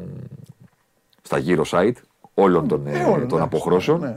Οι οποίοι κάθονται και υπολογίζουν και λένε Θέλω πρώτη αγωνιστική Ναι, ο καθένας. playoff, λέει Ναι, ο έτσι. Αεκτζής. Λέει Θέλω Άρης Πάοκ. Άκου τι λέει. Άρης Πάοκ. Ολυμπιακός Παναθηναϊκός. Άρης Πάοκ. Παναθηναϊκός Ολυμπιακός. Ναι. Και εγώ λέει Βόλος ΑΕΚ. Έτσι. Επόμενη αγωνιστική λοιπόν λέει. ΑΕΚ Άρης. Έτσι. Αυτό σου λέω. Για να φύγει. Πάοκ Ολυμπιακός. Ναι. Όχι, Ολυμπιακός Πάοκ. Σωστό. Ολυμπιακός Πάοκ. Άρης Παναθηναϊκός. Έτσι. Έχει Άνετος. ρόλο, έχει μεγάλο ρόλο. Θα γίνει μεγάλος χαμός. Θα τα δούμε αυτά. Είναι κοντό Θα ψαλμό αλληλούια. θα γίνει μεγάλος χαμός. Και έχουμε να δούμε πολλά και για παίχτε. Θα σου φέρω πολλά πράγματα μες στην. ε, Απλά ξεκίνησα να ετοιμάζομαι από τώρα. Τέλεια. Φανταστικά. Έχω το κακό ότι δεν μπορώ να φτιάξω τίποτα αν δεν τελειώσει και το τελευταίο παιχνίδι. Οπότε μπορώ να κάνω προετοιμασία για όλα τα Ναι, υπόλοιπα, έτσι. αλλά περιμένω. Τρομερός. Περιμένω. Τρομερός. Για τη διαιτησία, παιδιά, ηρεμήστε. Τι διετσία. Η διαιτησία τώρα θα ξεκινήσει. Περιμένετε. Ακόμα δεν έχετε δει τίποτα. Τώρα θα δείτε. τον κανονισμό, Elite, παιδιά. Ελενίτ Τον, και κα- τέτοια. τον κανονισμό. Τον κανονισμό κοιτάμε. Εντάξει, δεν νομίζω ότι. Ε, τι, γιατί σου έχουν πει για τι φάσει Δεν νομίζω. Νομίζω ότι όλοι βλέπουν. Ε, κοίταξε να δεις. Ο διαιτή δεν ήταν καλός την Κυριακή. Εγώ μιλάω σπάνια για διαιτητές που πιο πολύ τους πειράζω. Ο διαιτή δεν ήταν καλός την Κυριακή και δεν έχει να κάνει με αυτή τη φάση. Νομίζω ότι όποιος ασχολείται και ξέρει, καταλαβαίνει. Δεν έχει να κάνει με αυτή τη φάση. Ήταν ένας διαιτή που ήθελε. Ε, πιστεύω ότι ήταν κακός διαιτητής. Πιστεύω ότι είναι, έτσι, ότι είναι κακός διαιτητής. Δηλαδή Θα πω το απλό, τώρα τι χάνει να είναι πάντα μια ομάδα ευνοείται, μια άλλη. Εντάξει, δεν σταματάς για κράμπα ένα παιχνίδι. Δηλαδή δεν, δεν γίνεται γάμα τοπικό. Δεν σταμάτησε το μάτς για κράμπα. Δεν θέλω να δω εγώ κάτι άλλο εκεί. Για να δείτε, για να καταλάβω. Δεν ψάχνω να δω εγώ ποιον θέλει να ευνοήσει Ναι, αυτά ναι. που ψάχνουν τώρα. Εγώ εκεί. λέω για τις Αλλά- φάσεις. Κράμπα, ρε φίλε, τώρα σταμάτησε το μάτς. Τέλος. Εγώ, λέω, για- ε, εγώ λέω για τις φάσεις κάτι πάρα πολύ απλό. Ανοίγουμε, Όλα τα άλλα εξηγούνται. ανοίγουμε το ρημάδι το site. Μέχρι και application υπάρχουν. Οι κανονισμοί υπάρχουν μέχρι και σε application. Για να τους έχετε στο κινητό σας. Ανοίγουμε το ρημάδι το site. Βρίσκουμε το σημείο του κανονισμού στη συγκεκριμένη περίπτωση εκεί που λέει το αν υπάρχει επηρεασμός αντιπάλου χωρίς να κουμπάς την μπάλα. Ναι. Ο κανονισμός, είτε το θέλετε είτε όχι, παιδιά, έχει τέσσερα πράγματα. Και λέει: Απαγορεύεται να κάνεις αυτό, αυτό, αυτό ή αυτό. Δεν έχει τίποτα άλλο. Μπορεί να μας άρεσε να έχει κι άλλα, Όχι, με φάση αυτή. αλλά έχει τέσσερα Ο πράγματα. Βάρ έκρινε ουσιαστικά ότι ο Σάρλια θα μπορούσε να διώξει την μπάλα. Δεν χρειάζεται. Αν δεν πήγαινε ο Λαγάνη. Παντελή δεν Οπότε, χρειάζεται. σου Παντελή, λέω, Παντελή δεν χρειάζεται. εντάξει. Το δεύτερο πράγμα που γράφει ο κανονισμός είναι ότι απαγορεύεται να μονομαχήσεις με αντίπαλο και την μπάλα. Τελειώνει. Εντάξει, εντάξει, αυτό. Ναι, ναι, και αυτό έχεις δίκιο. Τελειώνει. Έχεις δίκιο, έχεις δίκιο. Άντε, Τελειώνει. Το, το λες και πιο, Δηλαδή, πιο ψυχρά. πιο Κάνει. ψυχρά. Μα αυτό γράφει. Ναι, ναι, ναι. δεν το ναι. λέω εγώ. Ναι, ναι, ναι, όχι, σου λέω το. εξ- Και παίρνεις την ομάδα τέσσερις φάσεις, Ναι. είτε για- μιλάμε για τον γκολ του Ράσφορτ, είτε μιλάμε για τον γκολ του Βαρέλα, το ιστορικό, Ναι, ναι, ναι. είτε μιλάμε για το προχθεσινό. Από τη στιγμή που κάποιος δεν ακουμπάει την μπάλα, Έτσι. έχει ο κανονισμός 1, 2, 3, 4. Τα βλέπεις. Ένα. Το κάνει αυτό; Όχι. Δύο. Το κάνει αυτό; Όχι. Αν απαντήσεις και στα τέσσερα όχι, το γκολ πρέπει να μετρήσει. Αν κάνει ένα από τα τέσσερα, το γκολ δεν γίνεται να μετρήσει και πρέπει να ακυρωθεί. Αλλά μόνο αυτά τα τέσσερα. Όχι οι έξι αφήξεις κουτουλού, κουτουλού, κουτουλού. Δεν μπορεί ο διαιτητής να κρίνει με βάση αυτά τα οποία πιστεύετε εσείς, αυτός ή εγώ. Κοίταξε να δεις για μένα, στον κόλ του Ράσφορντ, ας πούμε, σου λέει ότι επηρεάστηκε η κρίση των αμυντικών. Σίγουρα. Η συμπεριφορά του ήταν άλλη αν δεν υπήρχε ο Ράσφορντ εκεί. Δεν το γράφει ο ρημάδι ο κανονισμός. Δεν το γράφει. Τι να Ναι, κάνουμε; και συμφωνώ εγώ. Κατάλαβες. Εγώ γι' αυτό λέω στον κόσμο λίγο τους κανονισμούς. Εντάξει, εμείς δεν μπορούμε συνέχεια να Ένα, πηγαίνουμε δύο, τους τρία, κανονισμούς. τέσσερα. Και Πρέπει, τέλος κατεβάστε τους για να μην τους διαβάζετε στα site. πάντων. Ε, α, μπράβο, αυτό. Για να μην Θα τους του έχει στο τηλέφωνο εκείνη την ώρα. Για να Θα- μην περιμένετε από το τι θα πει ο Βλαχόπουλος, ο Διαμαντόπουλο, Ναι, ο Κέσσαρη ή ο Τσάρλι. Κατεβάστε τους, αν σας ενδιαφέρει να έχετε άποψη, να τους έχετε. Έτσι. Έχω την εντύπωση ότι δεν σας ενδιαφέρει. Καλά, αυτό δεν Προτιμάτε- ενδιαφέρει. Ε, δεν ενδιαφέρει τους παίχτε, ρε. Α, μπράβο. Παι- Παίρνουν λεφτά, ρε. Ο κόσμος δεν Προτι- πειράζει. Το προτιμάτε, απολαμβάνει. προτιμάτε ένα θολό τοπίο, Έτσι. το ότι για μένα είναι έτσι, για τον άλλον είναι έτσι, και, Έτσι. και ξέρεις τι μου λένε, διαφωνούμε. Ε, εντάξει. Δεν διαφωνούμε, ρε φίλε; Μα μου λέει εσύ είναι η άποψή σου. Μα δεν σου λέω την άποψή μου. Έτσι, ε, έτσι, έχεις δίκιο. έχεις Σε δίκιο. κανένα σημείο δεν σου λέω την άποψή μου. Δεν- δεν σου κάνω- λέω τι λέει ο κανονισμός. Δεν σου λέω την άποψή μου. Έτσι είναι. Δεν Σου είναι. λέω γράφει αυτό, αυτό, αυτό και αυτό. Έτσι είναι. Και γι' αυτό, ε, γι αυτό, αυτό που λέει ο Θέμης και γι' αυτό το διαιτητή εγώ τον χαρακτηρίζω άσχετο γιατί δεν ήξερε τους κανονισμούς και σε άλλα πράγματα. Στο γενικότερο. Ναι, ναι, ναι. Στο γενικότερο. Ξεκάθαρα. Φιλιά. Στο γενικότερο. Φιλιά, Χαιρετώ. φιλιά, φιλιά, φιλιά, Θέμη μου, φιλιά. Λοιπόν, και, ε, για να συνεχίσουμε, παιδιά, να σου πω και κάτι ως προς τη συνέχεια. Ε, εντάξει, καταλαβαίνω ότι δεν, μπορείτε, δεν είστε καθηγητές διαιτησίας. Άνθρωποι απλοί είστε, με ροκάματο, πηγαίνετε για να το απολαμβάνετε. Αυτό που σας λέμε με τους κανόνες είναι σαν να παίζουμε τώρα, ε, παι- παίζουμε ένα επιτραπέζιο. Άλλο τώρα στο σαλόνι σπιτιού που κλέβουμε και γελάμε και φωνάζει πάντα κάποιος, ε, κλέβεις και γελάει ο αυτός που έκλεψε. Αλλά εδώ μιλάμε τώρα για επαγγελματικό ποδόσφαιρο. Και οι κανονισμοί, είτε αρέσει είτε όχι, είναι σκληροί και πρέπει αυτοί που τους εφαρμόζουν να είναι γνώστες. Εμένα με έχετε ακούσει να κάθομαι να κάνω υπεραναλύσεις για διαιτητές ποτέ. Βάζω εδώ τα παιδιά λίγο, τους α, αφήνω λίγο να λένε τι λένε οι ομάδες, γιατί έτσι είναι το σωστό, και μετά να λένε και τη γνώμη τους. Θα σου πω κάτι, ο διαιτητής αυτός, εγώ δηλαδή, αν τον είχα πετύχει εγώ ως παίκτης αυτό το διαιτητή, τον κυνήγαγα. Μα είναι άσχετος. Μπορώ να σας το τεκμηριώσω την ασχετοσύνη του. Σταματάει μάτς για καραμπά. Έχω ένα προσωπικό θέμα εγώ με τα fair play γενικά. Το ξέρετε. Το έχω μοιραστεί μαζί σας. Να κάνει ένας παίκτης ότι χτύπησε στο κεφάλι. Ξεκινάω με το παραμύθι. Ή πραγματικά να χτύπησε στο κεφάλι, δεν το συζητάμε. Κανονισμός και εκεί. Τέλος. Σταματάει. Στην Ελλάδα όμως, με το συμπάθειο έχω πάρα πολλούς φίλους ποδοσφαιριστές και τους το έχω πει. Στην Ελλάδα οι ποδοσφαιριστές το 80% είναι ηθοποιοί. Ψεύτες. Ψεύτες, μην τους έχετε εμπιστοσύνη. Τσαρτζάρονται και κάνουν «Α» και πέφτουν κάτω. Και από τον εγωισμό τους για το τι θα πει ο κόσμος τους, κρατάνε και το πόδι. Θα σας πω τώρα, θέλετε να, να, να- έλεγε ο άλλος, ζούμε για τις αναλύσεις σου. Ε, θα σας τις κάνω λοιπόν τώρα. Περιμένετε. Πείτε μου εσείς πόσους ποδοσφαιριστές έχετε δει στο ελληνικό πρωτάθλημα. Μην γράφετε, δεν, ε, τζάμπα τα γράφετε, δεν τα κοιτάω καν. Πόσους ποδοσφαιριστές έχετε δει να τους κάνουν ένα έτσι, στο τζαρτζάρισμα, να τους χτυπάνε εδώ και να πέφτουν κάτω και να κάνουν έτσι. Πείτε μου, εδώ, γράφτε. Ε, γράφτε, απαντήστε σε αυτά που σας ρωτάω εγώ και όχι στα δικά σας. Γράφτε. Πόσες. Ψεύτες και ηθοποιοί. Εδώ λοιπόν εμφανίζεται ένας διαιτητής, ο οποίος πέφτει κάτω ένας παίκτης, έχει κράμπα και σταματάει το παιχνίδι. Μπαίνει ο, πάει ο Μαρινάκης, εκεί που πάνε και κάνουν αλλαγή, και πάει και του δίνει κίτρινη κάρτα. Κίτρινη κάρτα σε άνθρωπο που δεν είναι δηλωμένο στο φύλλο αγώνα. Εκεί κανονικά σταματάς το παιχνίδι, σταματάς το παιχνίδι και λες: Τι είσαι εσύ, ελάτε εδώ. Και λες τους αξιωματούχους του παιχνιδιού, τι είναι αυτός; Βγάλτε τον από εδώ. Να φύγει. Πας γράφεις το φύλλο αγώνα. Δεν- Είσαι διαιτή. Βλέπεις έναν άνθρωπο μέσα που σου διαμαρτύρεται και του δίνεις κίτρινη κάρτα. Δηλαδή, αν πέρναγε ένας αντιλιβεράς εκεί, θα του δίνει κίτρινη κάρτα. Τι είναι αυτό; Όποιος πάει και δίνει κίτρινη κάρτα. Άσχετος. Ο τύπος δεν ήξερε τι του γίνεται. Δεν μπαίνω σε διαδικασία φάσεων γιατί έχω άποψη για όλες τις φάσεις. Ξέρετε πολύ καλά ότι δεν κολλάω και σας λέω: Κίτρινη αυτός. Με ρωτάτε για τον Παπασταθόπουλο. Ναι, σωστή ήταν. Δεύτερη κίτρινη. Στη φάση Σάρλια Φορτούνης. Εκεί, αν το βαρ θέλει, τον καλεί για κόκκινη. Αν θέλει. Εγώ θα δίνα κίτρινη. Εγώ. Θα το πήγαινα στο πόδι. Δεν, δεν είναι ξεκάθαρη η φάση. Άντε για να σας κάνω εγώ τις, α, τις αναλύσεις διαιτητικές. Λοιπόν, αυτά που λέει ο Παπασταθόπουλος, ο Παπασταθόπουλος μια ζωή κάνει έτσι. Μία. Ναι, μία. Μία. Αν το τραβήξω ένα μπουκέτο και εγώ ένα σπέκ θα λέω μία. Ε, πρώτη μπουνιά το ρίξα. Λοιπόν, οπότε βγάλετε τη φωτογραφία γιατί μου το θυμίζετε αυτό. Ο διαιτητής λοιπόν αυτός δεν υπάρχει. Δεν, ε, τέτοιο. Και οι παίκτες μέσα ο καθένας ό,τι μπορεί να κλέψει. Άλλος λέει εγώ μία φορά τον πετσόκοψα, άλλος λέει εγώ δεν τον ακούμπησα, άλλος πέφτει κάτω και πιάνει τα πλευρά του και του έχουν κάνει τάκλινγκ στην μπάλα. Μην έχετε εμπιστοσύνη στους ποδοσφαιριστές. Στο λέω εγώ που ξέρετε πόσο τους αγαπάω. Μην έχετε εμπιστοσύνη. Ηθοποιοί. Να κλέψουν θέλουν.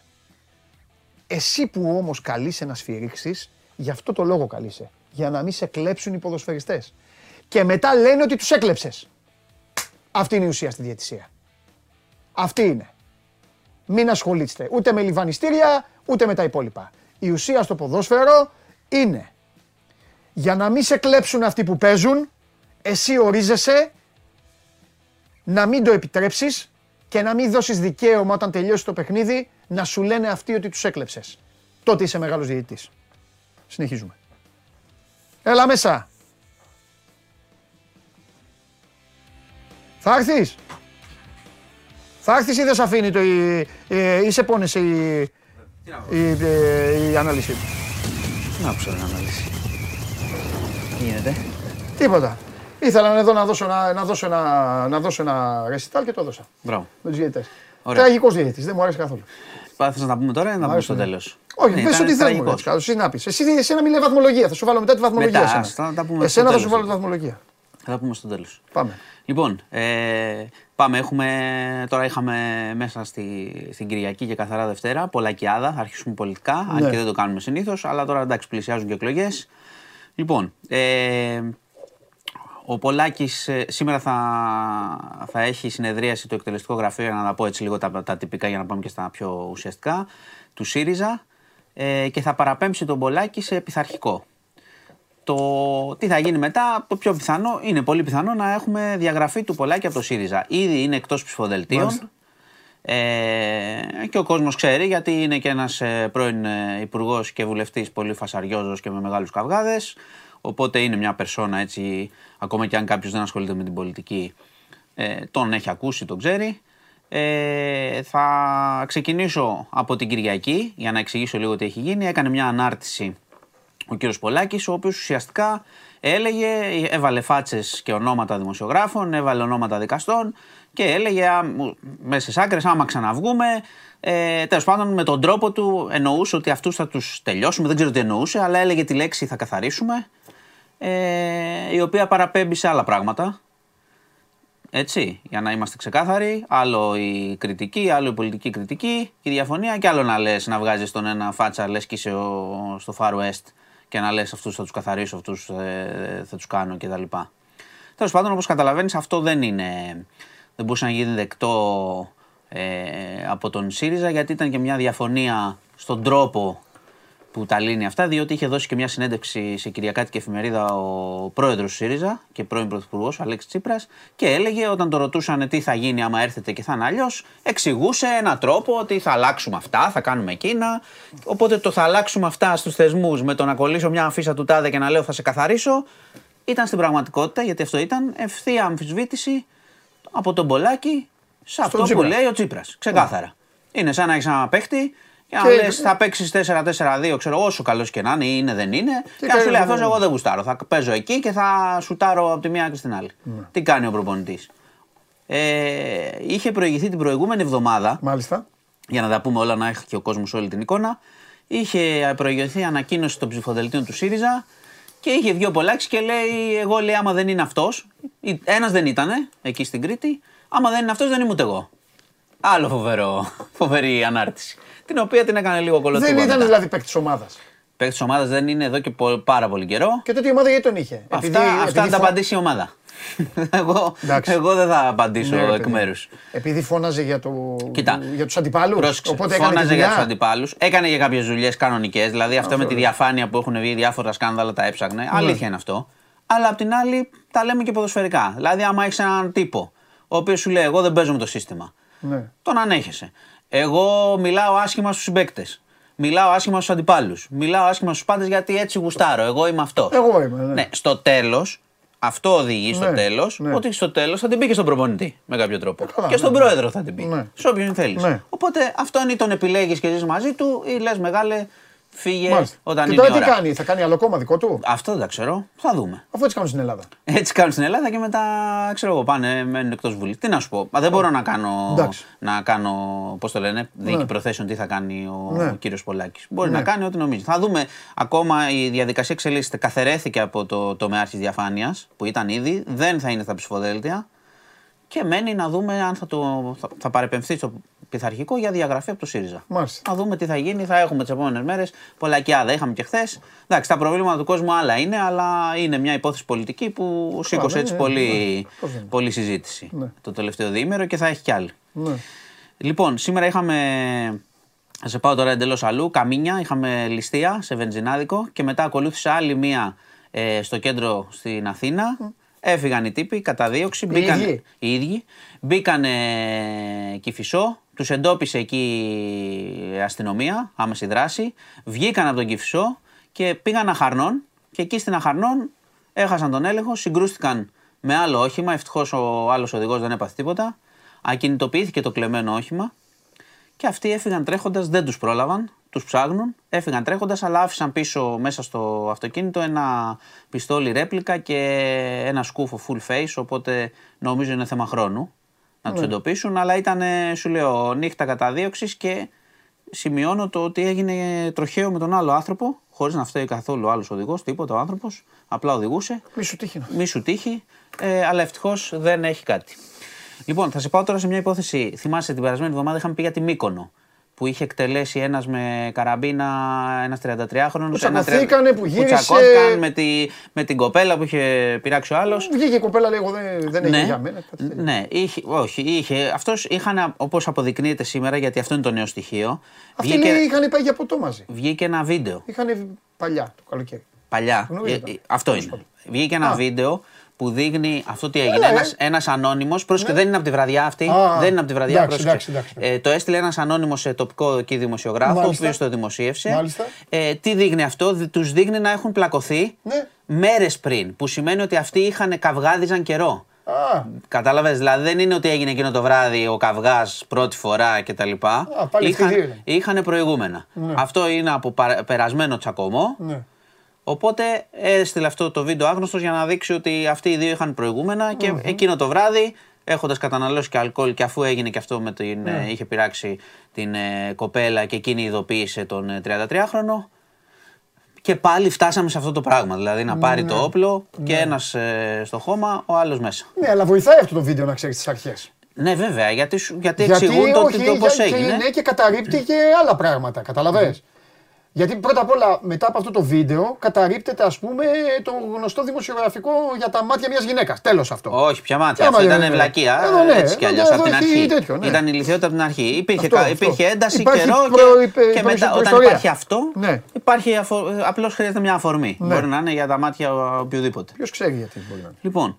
Ε, Θα τα βρει η υπηρεσία. Ναι.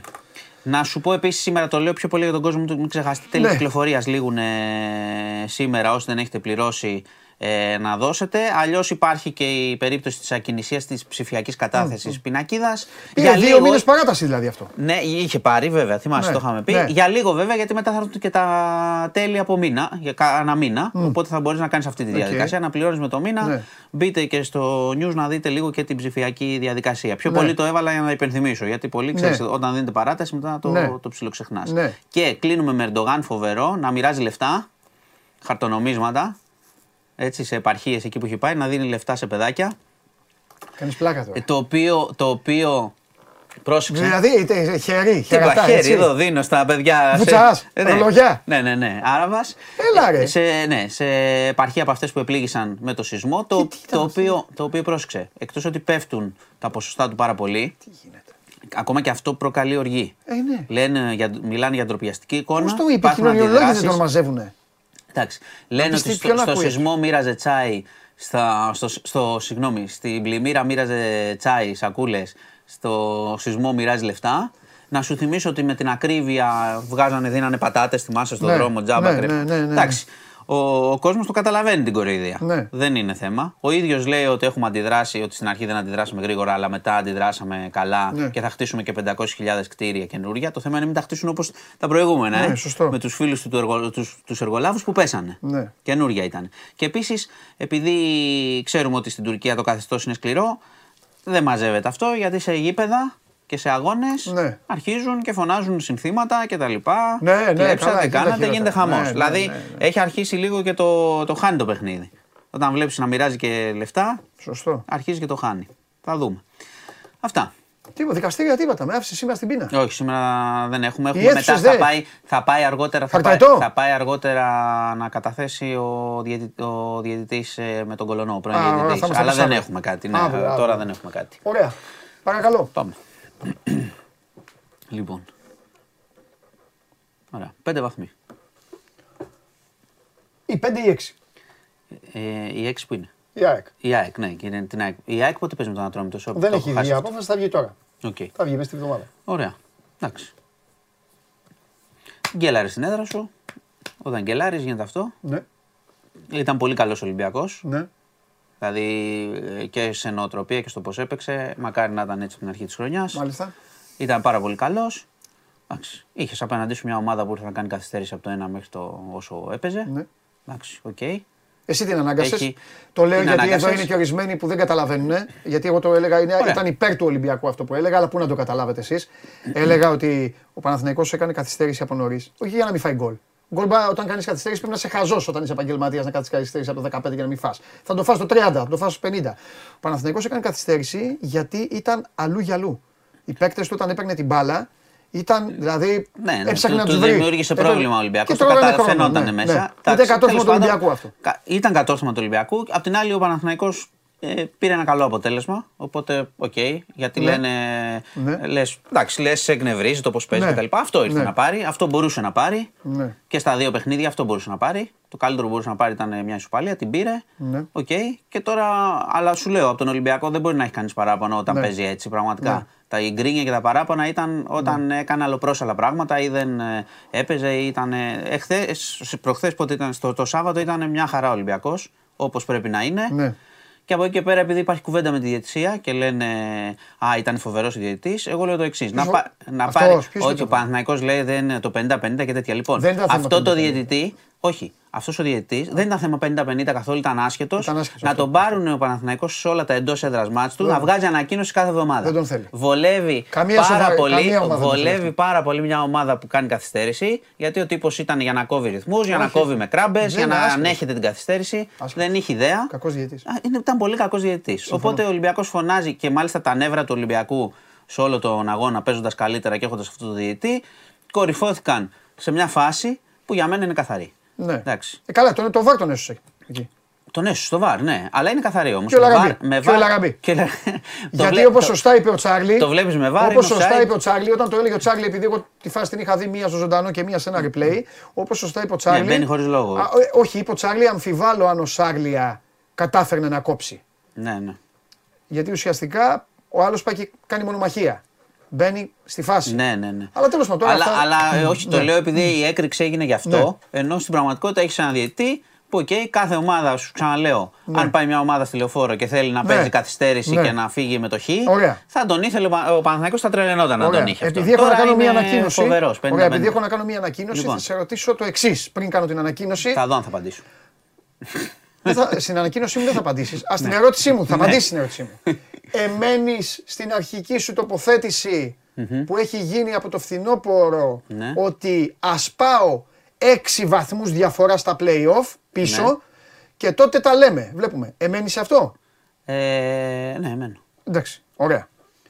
Ωραία. Εντάξει. Αυτό που θέλω να ανακοινώσω είναι ότι ε, ο Ολυμπιακός ε, κινδυνεύει να μείνει εκτός κυπέλου. Έχει αύριο παιχνίδι. Για- Λέω κινδυνεύει γιατί έχει χάσει με 3-0. Ε, αν ο Ολυμπιακός ολοκληρώσει τη χρονιά χωρίς τίτλο και, ε, και χαθεί και το πρωτάθλημα, ε, εδώ εσείς όλοι οι τηλεθεατές θα απολαύσετε, θα παρακολουθήσετε μια πολύ μεγάλη δίκη η οποία θα γίνει απέναντι στην οργάνωση του κυρίου Χωριανόπουλου. Ο αρχηγός της οργάνωσης και οι υπόλοιποι θα έρθουν εδώ. Δεν είχαμε κάνει δίκη. Και τότε. θα απολογηθούν. Δεν είχαμε κάνει δίκη. Γιατί θα απολογηθούμε θα πάλι; Δεύτερη φορά, απολογηθείτε. δεύτερη θα φορά δεν απολογη- δικάζετε θα το ίδιο έγκλημα, το απολογηθείτε, ξέρεις. Θα είστε όλοι Δεν οργάνωση υπάρχει κανονικά, δικαστήριο. θα απολογηθείτε για τη συμπεριφορά. Το δικαστήριο το δικό μου τα κάνει όλα. Είμαι πρόεδρος και εισαγγελέας. Μάλιστα. θα απολογηθείτε για όλα αυτά τα οποία έχετε πει όλη αυτή τη χρονιά. Ναι, Φιλιά πολλά. επειδή ε, θα Φιλιά φύγω, πολλά. αλλά θα πω το εξής. Αν Ναι. ο Ολυμπιακός παίζει όπως έπαιξε το Σάββατο, Ναι. Ούτε να φοβάται έχει, ούτε γκρίνια υπάρχει με- Ναι. ανάλογα με το αποτέλεσμα. Κρίμα θα πω για τον γκολ. Αυτά. Κρίμα για τον γκολ. Ναι, Κρίμα ναι. για ένα πράγμα. Κρίμα για ένα πράγμα. Για το τι θα είχα γράψει για Ναι. τον Βρουσάη. Εντάξει. Κρίμα. Μπακαμπού δεν έβαλε. Αυτά. Μπακαμπού γλίτωσε στα 40 δευτερόλεπτα. Εγώ ήμουν υπέρ να βάλει. Εντάξει. 40 δευτερόλεπτα. Αν την έστελνες στην ανοιχτή γωνία θα σου έλεγα εγώ. Ε... Λοιπόν, θα γίνει δίκη εδώ, παιδιά, σας το λέω από τώρα. Όσοι πιστοί προσέλθετε, όσοι δεν θέλετε, εντάξει, δεν με ενδιαφέρει κιόλας, γιατί ε, θα το κάνω για μένα δηλαδή, δεν είναι θέμα. Θα γίνει δίκη εδώ ο αρχηγός της οργάνωσης αυτής, ο κύριος Χωριανόπουλος, μαζί με τον κύριο Κανελόπουλο, τον κύριο Αμπατζή, τον κύριο Λιμνέο και τον κύριο Μπαλαδήμα και οι πέντε θα δικαστούν για τη συμπεριφορά τους όλους αυτούς τους μήνες και για όσα έχει πει το στόμα τους. Αυτό. Να ξέρετε δηλαδή τι έχει να γίνει. Αυτό. Ο άλλος λέει να γίνει δίκη όπως και να έχει. Όχι, ρε, τι δίκη να γίνει όπως να γίνει. Άμα πάρουν αυτοί κανένα πρωτάθλημα θα, θα, θα, θα, θα ρίξουν το στούντιο. Κάνεις πλακά. Ξέρεις τι, τι έχει να συμβεί εδώ; Μα θα, θα, θα έρθουν εδώ και οι πέντε και θα το κάνουν ε, λαμπόγιαλο. Άντε να το σταματήσω. Πρώτα το σταματήσω μετά. Λοιπόν, καθίστε γιατί ο, ο ένας και μοναδικός Μάνος Ναυροζίδης μου έστειλε. Η Euroleague στη Nova για τρία συν δύο χρόνια. Nova. Έμεινε η Ευρωλίγκα στη Nova με δύο λόγια, πενταετές, με σταυρό στη μέση θα συζητήσουν δηλαδή μετά την τριετία για τα επόμενα δύο χρόνια. Με βάση το νέο συμβόλαιο η Nova θα δίνει 15 εκατομμύρια ευρώ τον χρόνο για να έχει τα δικαιώματα της ε, κορυφαίας διοργάνωσης. Με το νέο τηλεοπτικό συμβόλαιο, οι δύο αιώνιοι θα δουν τα έσοδά τους να αυξάνονται κατά ένα εκατομμύριο. Σύμφωνα με πληροφορίες τους Sport 24, μπορείτε να μπείτε και να το διαβάσετε το θέμα, ε, 4,8 ο- 4,8 τον χρόνο, ε, φέτος λάμβαναν 3,8.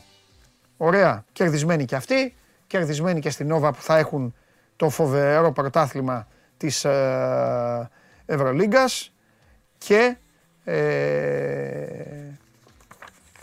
και τυχεροί κι εσείς όσοι έχετε Νόβα για να συνεχίσετε να ε, βλέπετε αυτήν τη μοναδική διοργάνωση. Πάρτε δύο ανάσες και γυρνάμε. Κατέβασε το νέο app του Sport 24 και διάλεξε τι θα δεις. Με το My Sport 24 φτιάξε τη δική σου homepage επιλέγοντας ομάδες, αθλητές και διοργανώσεις. Ειδοποιήσεις για ό,τι συμβαίνει για την ομάδα σου. Match Center, Video Highlight, Live εκπομπές και στατιστικά για όλους τους αγώνες. μόνο αθλητικά και στο κινητό σου με το νέο Sport 24 app. Κατέβασέ το. Βασίλη, μου, Βασίλη μου, μου, τι- μου έχεις στείλει το ίδιο ερώτημα δύο-τρεις φορές. Δεν θέλω. Εντάξει, άστο. Εσύ που ασχολείσαι. ασχολείσαι. Μία, εγώ δεν μπλέκομαι με αυτά. Καθόλου. Ε, λοιπόν. Πάμε, πάμε, πάμε, πάμε, πάμε, πάμε, πάμε, πάμε,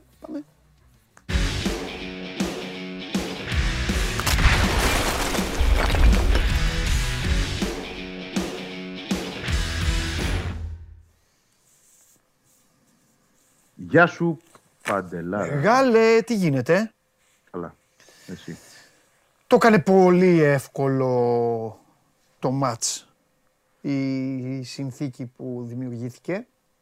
Ε, ήταν όπως το περιμέναμε, υπήρχε σκληράδα, υπήρχε ένας φοβερός και τρομερός, καταλαβαίνω τους φίλους μου τους αεκτζίδες που πήγαν στην ΟΠΑ Παρένα και μπορεί να τους εκνεύρισε, αλλά εγώ τους γουστάρω αυτούς τους παίκτες ε, που παίζουν στα όρια, που παίζουν, παίζουν δυνατά. Τώρα απλά θα σας το πω λίγο για να το καταλάβετε, επειδή έχει μεγαλώσει και λίγο, βάζει και λίγο παραπάνω, βάζει και λίγο παραπάνω box, λίγο παραπάνω. Μιλάω για τον Παράλες, τον οποίο το κατάλαβε και ο Μάτζιος δηλαδή, ότι από ένα σημείο και μετά μπορεί, θα ξέφευγε η κατάσταση και κουραστεί και σου λέει από το να μείνω με 9, κάτσε να τον, να τον βγάλω. Νομίζω αυτό αποφάσισε ο Άκης δηλαδή και τον έβγαλε. Ε, εντάξει, πάρτι έκανε ο Γκατσίνοβιτς, έγινε εύκολο από το 4 τώρα με κόκκινη, μπα, δεν πάμε να κάνουμε και μεγάλη κουβέντα. Η μόνη ομάδα που κατάφερε τόσο νωρίς με κόκκινη να μην πάθει ζημιά ήταν ο ΟΦΗ στη Λεωφόρο. Ναι. Πράγματι, ναι. Εντάξει. Ε, Αν έχεις να πεις Σίγουρα. κάτι για αυτό το ματς, για να πούμε για το αύριο τώρα και να σε αφήσω. Κοίταξε να δεις, για αυτό το ματς να πω, οκ, αυτή η συνθήκη του να παίζεις με παίχτη παραπάνω σχεδόν όλο το παιχνίδι σίγουρα σε ευνοεί. Α, Από την άλλη, όταν κυνηγάμε τους Αστραγάλους, έσπασαν το πόδι του Ελίασον στην Τρίπολη, θα μπορούσε να κόψει τον αχίλιο του, του Αραούχο.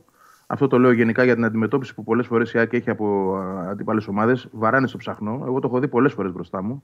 Τέτοια μαρκαρίσματα εγώ δεν έχω δει σε άλλες ομάδες.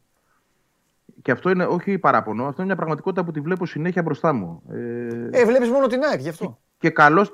Όχι, βλέπω και άλλα παιχνίδια. Εντάξει, δεν ρε φίλε, ο θυμάμαι. Κωνσταντέλιας, Κωνσταντέλιας ο Κακομύρης πήγε να χάσει το, το ποδαράκι του, το, το κάναμε τέτοιο. Και άλλοι τρώνε. Όλοι τρώνε. και άλλοι τρώνε. Όλοι οι Πήγε καλοί κανένα παίκτες, κο- Βαγγέλη, όλοι οι καλοί παίκτες τρώνε. Ο Φορτούνης, ας τον φέρω να σου πει τώρα ε, τι έχει τραβήξει Δεν- σημάδια. δεν- Όλοι τρώνε, μωρέ, όλοι οι παίκτες Ναι, τρώνε. δεν το, δεν το τοποθετώ. στην Εντάξει, κουβέντα. εγώ όμως σε Ο- καταλαβαίνω, άκου να σου πω, σε καταλαβαίνω. Εμένα ξέρεις τι με Μου ενοχλεί, να θυμίζει, πηγαίνεις. μου θυμίζει τον Άχι Ολυμπιακό να του έκαπες Μπάγεβιτς, τώρα. άκου, τον Ολυμπιακό του Μπάγεβιτς που ο Τζόρτζεβιτς και ο Γιανακόπουλος, ειδικά αυτοί οι δύο, ήταν μαύροι στο ξύλο. Ξέρεις τι, όταν ο παίκτης είναι και πηγαίνει, Έτσι, ε, Παντελή. θα τη φάει τώρα, δε. Μα, Έτσι. μαύρο στο ξύλο να σε κάνουνε. Να σε κάνουνε. Να, να φας και την τρικλοποδιά, Ναι. να φας και τη σκαριά ψηλά. Αλλά τώρα να πηγαίνει ο άλλος να σου κόψει το, τον αχίλιο. Ναι. Έτσι, η μπάλα να έχει φύγει μπροστά και να πηγαίνει με τις τάπες στον αχίλιο. Ε, Ναι. κάπου υπάρχει και σκοπιμότητα. Ε, Αυτό εντάξει. που έκανε ο Γκαρντάφσκι, ας πούμε, στο πρώτο. Ο, συγγνώμη. Ο Γκαρντάφσκι ήταν από χθες. Ο Τζουκάνοβιτς στο πρώτο παιχνίδι στην Τρίπολη. Ναι. Ναι. Έσπασε το πόδι του Ελίασον και έμεινε στο μάτς. Έτσι. Δηλαδή, οκ, κάποια στιγμή πρέπει και να, να υπάρχει μια τη- τιμωρία. Όχι ατιμωρησία. Ναι. Ας πρόσεχε με αυτό Ναι. που έκανε. Πιστεύω ότι το κατάλαβε και ο ίδιος. Ναι. Υπερβάλλω. Πρόσεξε να δεις τώρα το φοβερό. Ε, Ένα λεπτό πριν, στο 2, έχει πάει με τα χίλια πάνω στο Χατζησαφή. Με τις τάπες. Ε, τραβάει το πόδι του Χατζησαφή και γλιτώνει. Αυτός ο παίκτης, ρε παιδί μου, λες και μπήκε στο παιχνίδι για να Ναι. Μπήκε έτσι χτυπήσει. αυτός, Εμένα ναι, αυτή- είχε αυτή την Την ψυχολογία. εικόνα μου έδειξε. Ναι, μπήκε άσχημα. Ναι. Μπήκε, μάλλον μπέρδεψε το δυνατό με το. Με το θα, πάω να... Σ- Σαν να σου λέει πάω να φάω πόδι εδώ. Ναι. Να, να βγάλω κάποιον έξω. Δηλαδή αυτό το πράγμα. Γι' αυτό Ναι. ναι. τιμωρήθηκε. Ναι. Από εκεί και πέρα συμφωνώ. Δεν γίνεται ρε παιδί μου να, να παίζεις με 10, ειδικά στην Οπαπαρένα με την ΑΕΚ. Την ΑΕΚ όπως είναι τώρα στην έδρα της και με τη φούρια που έχει και με το δεν χάνω από κανέναν εδώ, έχω 14 ερηνίκες. Ε, δεν γίνεται να τον άντεξεις 90 λεπτά. Ναι, ναι, έτσι είναι. Δεν γίνεται. Λοιπόν, Και Βαγγέλη, κακή τώρα να είναι, εγώ και θα σου πω κακή να κάτι. ήταν η ΑΕΚ, θα, θα το βρει και το Ναι. Αυτό. Θα σου πω τώρα το, το πιο σημαντικό από όλα που το άφησα για να τελειώσουμε την ιστορία του Σαββάτου, της, ε, Κυριακή, του Σαββάτου, καλά λέω. Ε, έναν αναντικατάστατο έχει για μένα η ΑΕΚ. Και θα είναι πάρα πολύ σημαντικό το πόσο καιρό θα λείψει. Για τη βαθμολογία, για τις ορέξεις των υπολείπων και για την ψυχολογία της ίδιας της ομάδας. Χτύπησε αυτός που δεν έπρεπε να χτυπήσει. Χτύπησε. Τραυματίστηκε Ναι. τέλος πάντων. Γιατί δεν χτύπησε. Πράγματι. πράγματι. Πες μου τι λέει το, το, τα- τα τελευταία. Ναι, αν υπάρχουν. Κοίταξε, ευτυχώς ε, τυχερός Το στην πρόλαβε. ατυχία του γιατί. Ναι, το πρόλαβε γιατί ε, έγινε πάνω στη στιγμή και δεν, δεν προσπάθησε να συνεχίσει να παίζει. Το κατάλαβε και ο ίδιος ότι η ζημιά είναι σοβαρή και από τον πόνο του και από το κλάμα του, γιατί έκλαιγε όταν έβγαινε από τον αγωνιστικό χώρο. Ε, Προφανώς φοβήθηκαν και στην ΑΕΚ τα χειρότερα, δηλαδή θλάση τρίτου βαθμού. Το οποίο θα σήμαινε τουλάχιστον ένα μήνα με 1,5 εκτός. Άστο, άστο. Μετά εκεί θα ήταν και, και τα playoff ναι. μετά. Ναι. Ναι, εκεί εγώ θα έλεγα και αντίο πρωτάθλημα, να σου πω την αλήθεια. Ε, βαρύ, αλλά δεν γίνεται. Για ένα-δυο μάτς μπορείς να το, να το καλύψεις. Καταλαβαίνω για, για, πολλά, για πολλά δεν μπορείς. Καταλαβαίνω. Αλλά εντάξει, είναι ε, πρώτου προς δε, δεύτερου. Έχει ελπίδες και για το παιχνίδι με τον Ολυμπιακό. Όχι το αυριανό, έτσι, τε, το τελευταίο του, του πρωταθλήματος. Ναι. ναι. Ελπίδες ε, λιγοστές, αλλά υπάρχουν. Mm. Εγώ πιστεύω ότι και εκεί θα προφυλαχθεί για να μπει στα playoffs. Ευτυχώς ναι. υπάρχει και αυτή η μικρή διακοπή μετά, ακριβώς μετά το τέλος του πρωταθλήματος για τις εθνικές ομάδες και θεωρώ ότι στα playoffs θα είναι, θα είναι κομπλέ. Ναι. Η συγκυρία απλά είναι διπλά. Ε, πονάει διπλά την ΑΕΚ γιατί είναι και ο Φαν έξω. Και πρόσεξε τώρα να δεις τι γίνεται. Τζούμπερ αύριο. Το... Ε, τζούμπερ αύριο. Ε, τζούμπερ αύριο. Αύριο και Αραούχο υπάρχει. Αλλά στην Κρήτη π.χ. δεν έχει κανέναν. Γιατί και ο Αραούχο δεν παίζει στην Κρήτη. Αλλά εντάξει, αυτό θα το συζητήσουμε από μεθαύριο. Θα το συζητήσουμε, Τώρα... ναι, γιατί αυτό εκεί το μάτς είναι μάτς, ε, είναι, μάτς, ε, ε, είναι δυσκολάκι. Αλλά νομίζω, νομίζω ότι και ο Όφη δεν θα έχει 5-6 παίκτες. Διάβαζα δηλαδή κάτι. Ο Όφη δεν έχει το βούρο, σίγουρα που έχει κάρτες. Κάποιος που είναι καιρό έξω. Εντάξει, δεν θυμάμαι τώρα να μην έχει, έχει, έχει, έχει, έχει και αυτός απώλειες. Μην βιαζόμαστε. Έχουμε να τα πούμε. Ε, αλλά γενικά από εδώ και πέρα, για, κοίταξε να δεις. Πηγαίνει να παίξει αύριο με τον Ολυμπιακό τη Ρεβάνς. Ναι. Μετά ε, στην Κρήτη, μετά με τον Ολυμπιακό εντός. Λογικά δεν θα έχει τον Καρσία και μπορεί να παίξει και με τον, Αστέρα, με τον ε, Ατρόμητο. Συγγνώμη. Αν οριστεί το παιχνίδι χωρίς τον Καρσία. Αλλά μιλάμε για τέσσερα παιχνίδια χωρίς το φόρο. Και με το Φανβέρτ θα δούμε πότε και αν και πώς. Ναι. Χωρίς επιθετικό. Δεν είναι εύκολη η συνθηκη uh-huh. Δεν είναι. Και, και αυτό το τσούμπερ στην κορυφή της επίθεσης είναι και αυτό ένα πείραμα. Πώ και να το κάνουμε, βγει δεν βγει. Είναι ένα πείραμα. Ε, καλά, αφού ε, αυτόν έχει τώρα να βάλει, αυτόν θα βάλει. Τι να κάνει; Μπορεί να είναι και ο Άμπραμπατ. Σωστό. Μπορεί. μπορεί. Παίζει και αυτό το σενάριο. Κοίτα αύριο, υπάρχει... αύριο μεταξύ μας τώρα. Με την καβάτζα που έχει. Του κάθεται και. Απλά αυτός δεν τα κάνει αυτά. Δεν έχει δείξει τέτοιο ποδόσφαιρο. Ενώ ο Αλμέιδα μπορεί να κατέβει αύριο με λίγο συμμαζεμένες τις γραμμές και να αφήσει το καραφλό βέλος μπροστά και να του πει: άμα, άμα, άμα φύγουμε, φύγαμε. Του το δίνει αυτό. Δεν ξεκινάει άχθελο γκολ. Ε, έχει ένα ενδιαφέρον το αυριανό παιχνίδι, πέραν του, του, του μεγαλύτερου, ε, που είναι η πρόκριση, το, το πώς θα το διαχειριστεί. Γιατί πράγματι η ΑΕΚ δεν, δεν έχει Δώσε μου λίγο, θέλω να το τελειώσουμε ναι. με αυτό. Θέλω να σε ναι. ρωτήσω κάτι άλλο και μετά να τελειώσουμε με αυτό, γιατί έκανα ναι, μία ερώτηση στον Γκέσαρη, θα την κάνω και σε σένα. Ε, Θέλω όμως να μείνουμε σε, κάτι άλλο. Πώς, πώς ε, πήραν το αποτέλεσμα και γενικά την εικόνα του αγώνα στο, στο Φάληρο, το Κυριακή; Ως αποτέλεσμα ήταν αυτό που ήθελαν. Okay την ισοπαλία ήθελαν. Ναι. Ω εικόνα, ο Ολυμπιακός πράγματι προβλημάτισε εν ώψη της αυριανής αναμέτρησης. Ήταν πολύ καλός. Εκεί έρχεται το ερώτημά μου λοιπόν. Σε ρωτάω κάτι. 3-0. Μεγάλο σκορ.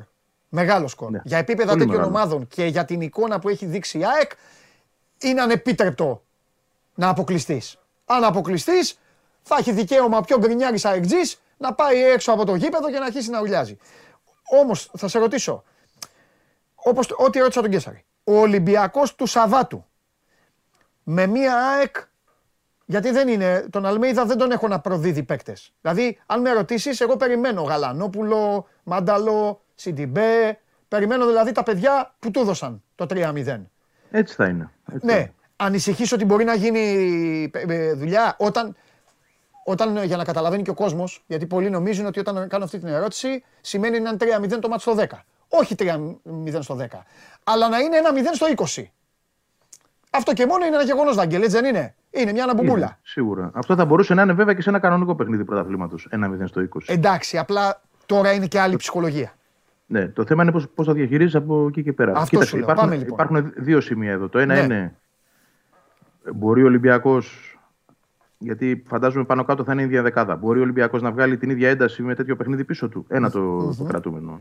Γιατί ναι, μεν λέμε ότι η ΑΕΚ θα παίξει με την ομάδα του κυπέλου, αλλά αυτή η ομάδα του κυπέλου θα είναι ναι. ξεκούραστη ομάδα. Έτσι. Ναι. Θα είναι παίκτες, δηλαδή, εγώ, εγώ θεωρώ ότι θα είναι πάνω κάτω η ίδια δεκάδα με το πρώτο παιχνίδι, χωρίς τον Καρσία φυσικά. Γιατί δεν γίνεται να είναι ο Γκαρσία, άρα θα παίξει ο Αραούχο που ήταν ναι. στον πάγκο. Και τώρα θα δούμε αν ο προπονητής επιλέξει να βάλει το Σιμάνσκι ε, μόνο και μόνο επειδή, επειδή χάνει και το παιχνίδι της Κρήτης να μην χάσει και αυτό, μην έχει συνεχόμενα τρία μάτς εκτός. Ένα είναι αυτό το ερώτημα. Το δεύτερο είναι αν θα παίξει ο Μουκουντή, που επίσης έμεινε έξω στο παιχνίδι με τον Αστέρα, για να είναι πιο έτοιμος εν ώψη της Κυριακής με τον Όφη. Ε, κατά τα άλλα, θεωρώ και εγώ Γαλανόπουλος, Μάνταλος, Τσούμπερ, ε, Γκατσίνοβιτς και Ελίασον. Εγώ δεν τη βλέπω αυτή την ομάδα αναπληρωματική πλέον. Ναι. Έτσι, μετά την εικόνα που είχε και στο πρώτο παιχνίδι. Ε, θεωρώ ότι θα έχει τρεξίματα, θεωρώ ότι θα έχει αντοχές. Η διαχείριση όμως είναι μια κατάσταση στην οποία δεν έχει ξαναμπεί. Και αυτό και μόνο στο μυαλό μπορεί να δημιουργήσει κάτι. Ε, ο Ολυμπιακός μπαίνει να παίξει ε, σαν χαμένος, δηλαδή σαν αποκλεισμένος. Αυτό πήγα να σου πω. Έχει τη, η, η τρέλα του απελπισμένου καμιά φορά. Αυτό, ε, ναι. Ένα είναι αυτό. Τι θα, τι θα φέρει αυτή η τρέλα του, του απελπισμένου να, να μπει γρήγορα στο μάτι, να βρει το γρήγορο γκολ. Γιατί αυτό δεν γίνεται αλλιώς. Πρέπει να το βρει ένα, ένα γκολ στο ημίχρονο οπωσδήποτε. Και το δεύτερο είναι αν ο προπονητής θα μπει στη διαδικασία. Διαχειρίζομαι διαφορετικά το παιχνίδι, κρατάω τις γραμμές πιο πίσω. Δεν αλλάζω το σκεπτικό μου να πιέσω, αλλά δεν βγαίνω και με αυτή τη, τη φούρια να, να, να ανοίξω την ομάδα, να ναι, ανεβάσω το κάνω όπως με τον Παναθηναϊκό περίπου. Μπράβο. Να το πάει λίγο πιο συντηρητικά. Ναι. Θεωρώ ότι το δεύτερο θα γίνει. Ε, νομίζω ότι και εκείνος είναι υποψιασμένος πολύ, γιατί μελετά και τα μάτς. Ε, εντάξει, ναι. Ξέρω, ξέρω και θα σου το πω ευθαρσώ ότι ο Φορτούνης είναι ένας πονοκέφαλος, γιατί δεν, τον παίχτη δεν τον είχε ξαναδεί κιόλας σε τέτοια ένταση και σε τέτοιο παιχνίδι. Και ξέρω ότι απασχολεί και το διάβασμά του και το πώς θα το αντιμετωπίσει και το αν πρέπει να δώσει προσωπικό μαρκάρισμα ή όχι. Είναι πράγματα τα οποία τα μελετά τις τελευταίες δύο μέρες. Ε, γιατί είναι εκείνος ο οποίος πράγματι έδωσε στον Ολυμπιακό μια πολύ διαφορετική νότα και ξέρει φυσικά και το γεγονός ότι ο Φορτούνης έχει τρομερή παράδοση με την ΑΕΚ. Ναι. Όλα αυτά τα μελετά και όλα αυτά περνάνε από το μυαλό του. Μάλιστα. Ε, τι περιμένω εγώ να σου πω την αλήθεια, ότι η ΑΕΚ έχει, έχει και από αυτό που μας έχει δείξει μέχρι τώρα, έτσι, και από την νοοτροπία του προπονητή, ότι μπαίνει σε όλα τα παιχνίδια με την ίδια νοοτροπία. Ναι, Δεν εντάξει, μπαίνει κοίτα για απ' την άλλη, να παίξει επειδή λέγαμε για τον ποτέ. Ολυμπιακό. Κοίτα απ' την άλλη, η ΑΕΚ να σου πω και κάτι στην τελική. Ένα γκολ, άμα, άμα μπορεί να βάλει ένα γκολ που δεν το βάλε στο πρωτάθλημα και τελείωσε μετά. Ναι. Εντάξει. Μετά, τι, μετά τι, τώρα άμα φάει να τέσσερα, πέντε. άμα φάει τέσσερα, εντάξει, φίλε, αποκλειστεί. Τέσσερα- αποκλειστεί τέσσερα μετά. για πα- Μην πάει τέσσερα παράταση, για ε, μην πάει, παράταση. όχι. Μετά μην πάει, αλήθεια. Άμα ήμουν Αλμέιδα εγώ και μετά, δηλαδή, και το έκανα 0-1 και μετά τώρα 4, εντάξει, θα τους έλεγα, αλλά πάμε να φύγουμε. Πάμε να φύγουμε. Δηλαδή, Το έχει κάνει, ο Χι- το έχει κάνει ο Χιμένεθ αυτό. ο, Το ο, έχει κάνει. Ο Χιμένεθ.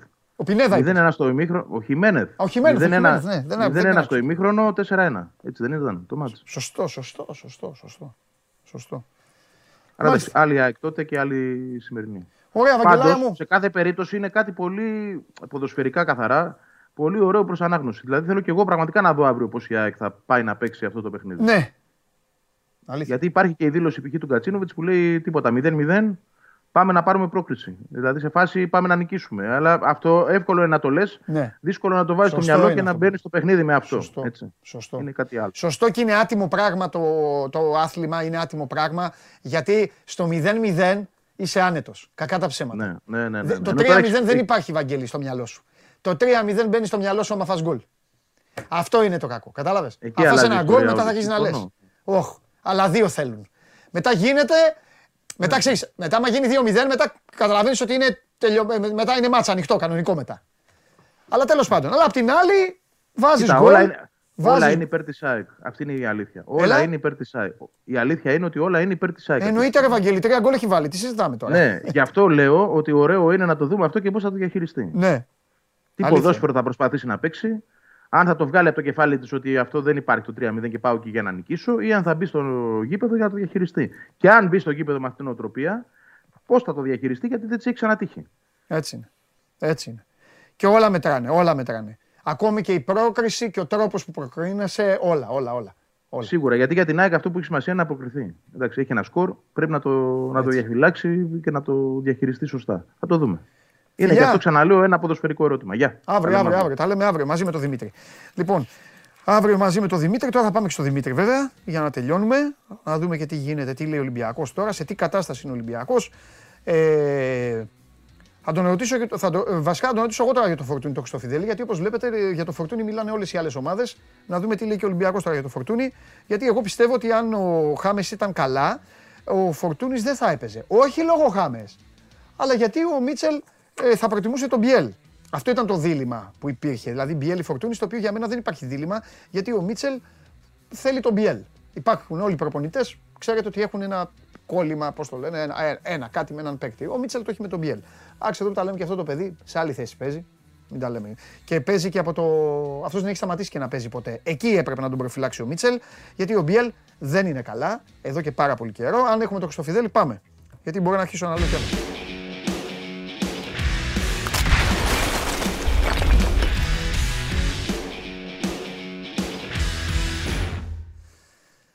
Γεια Μιτσό. Καλό μεσημέρι, Παντελή. Λοιπόν, Παναθηναϊκός, Φορτούνης, ε, Παπαλουκά τον είπε ο Γουλής, ο Γιωβάνοβιτς ε, έχει κάνει ολόκληρη ανάλυση για το τι έκανε ο Φορτούνης, πόσους βασάνισε.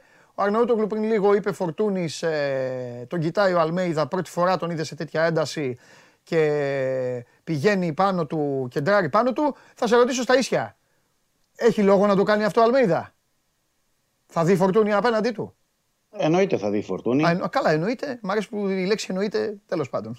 Για, άντε Όχι. πάμε, λέγε. Εννοείται υπό την έννοια ότι μάλλον δεν θα έχει πάλι χάμες. Α, α έτσι θα τον δει, Δεν, θα εντάξει. τον, έχει- δεν θα τον έχει τον χάμες έτσι όπως δείχνουν ε, τα πράγματα. Ναι. Γιατί ε, ο Κολομβιανός εξακολουθεί να έχει ενοχλήσεις. Ναι, Τώρα αυτό είναι ένα ζήτημα βέβαια με το χάμες. Ναι. Γιατί, δεν ξέρω, δηλαδή ένα ζήτημα που πρέπει να το δει ο Ολυμπιακός, εννοώ τεχνικό επιτελείο, ιατρικό επιτελείο.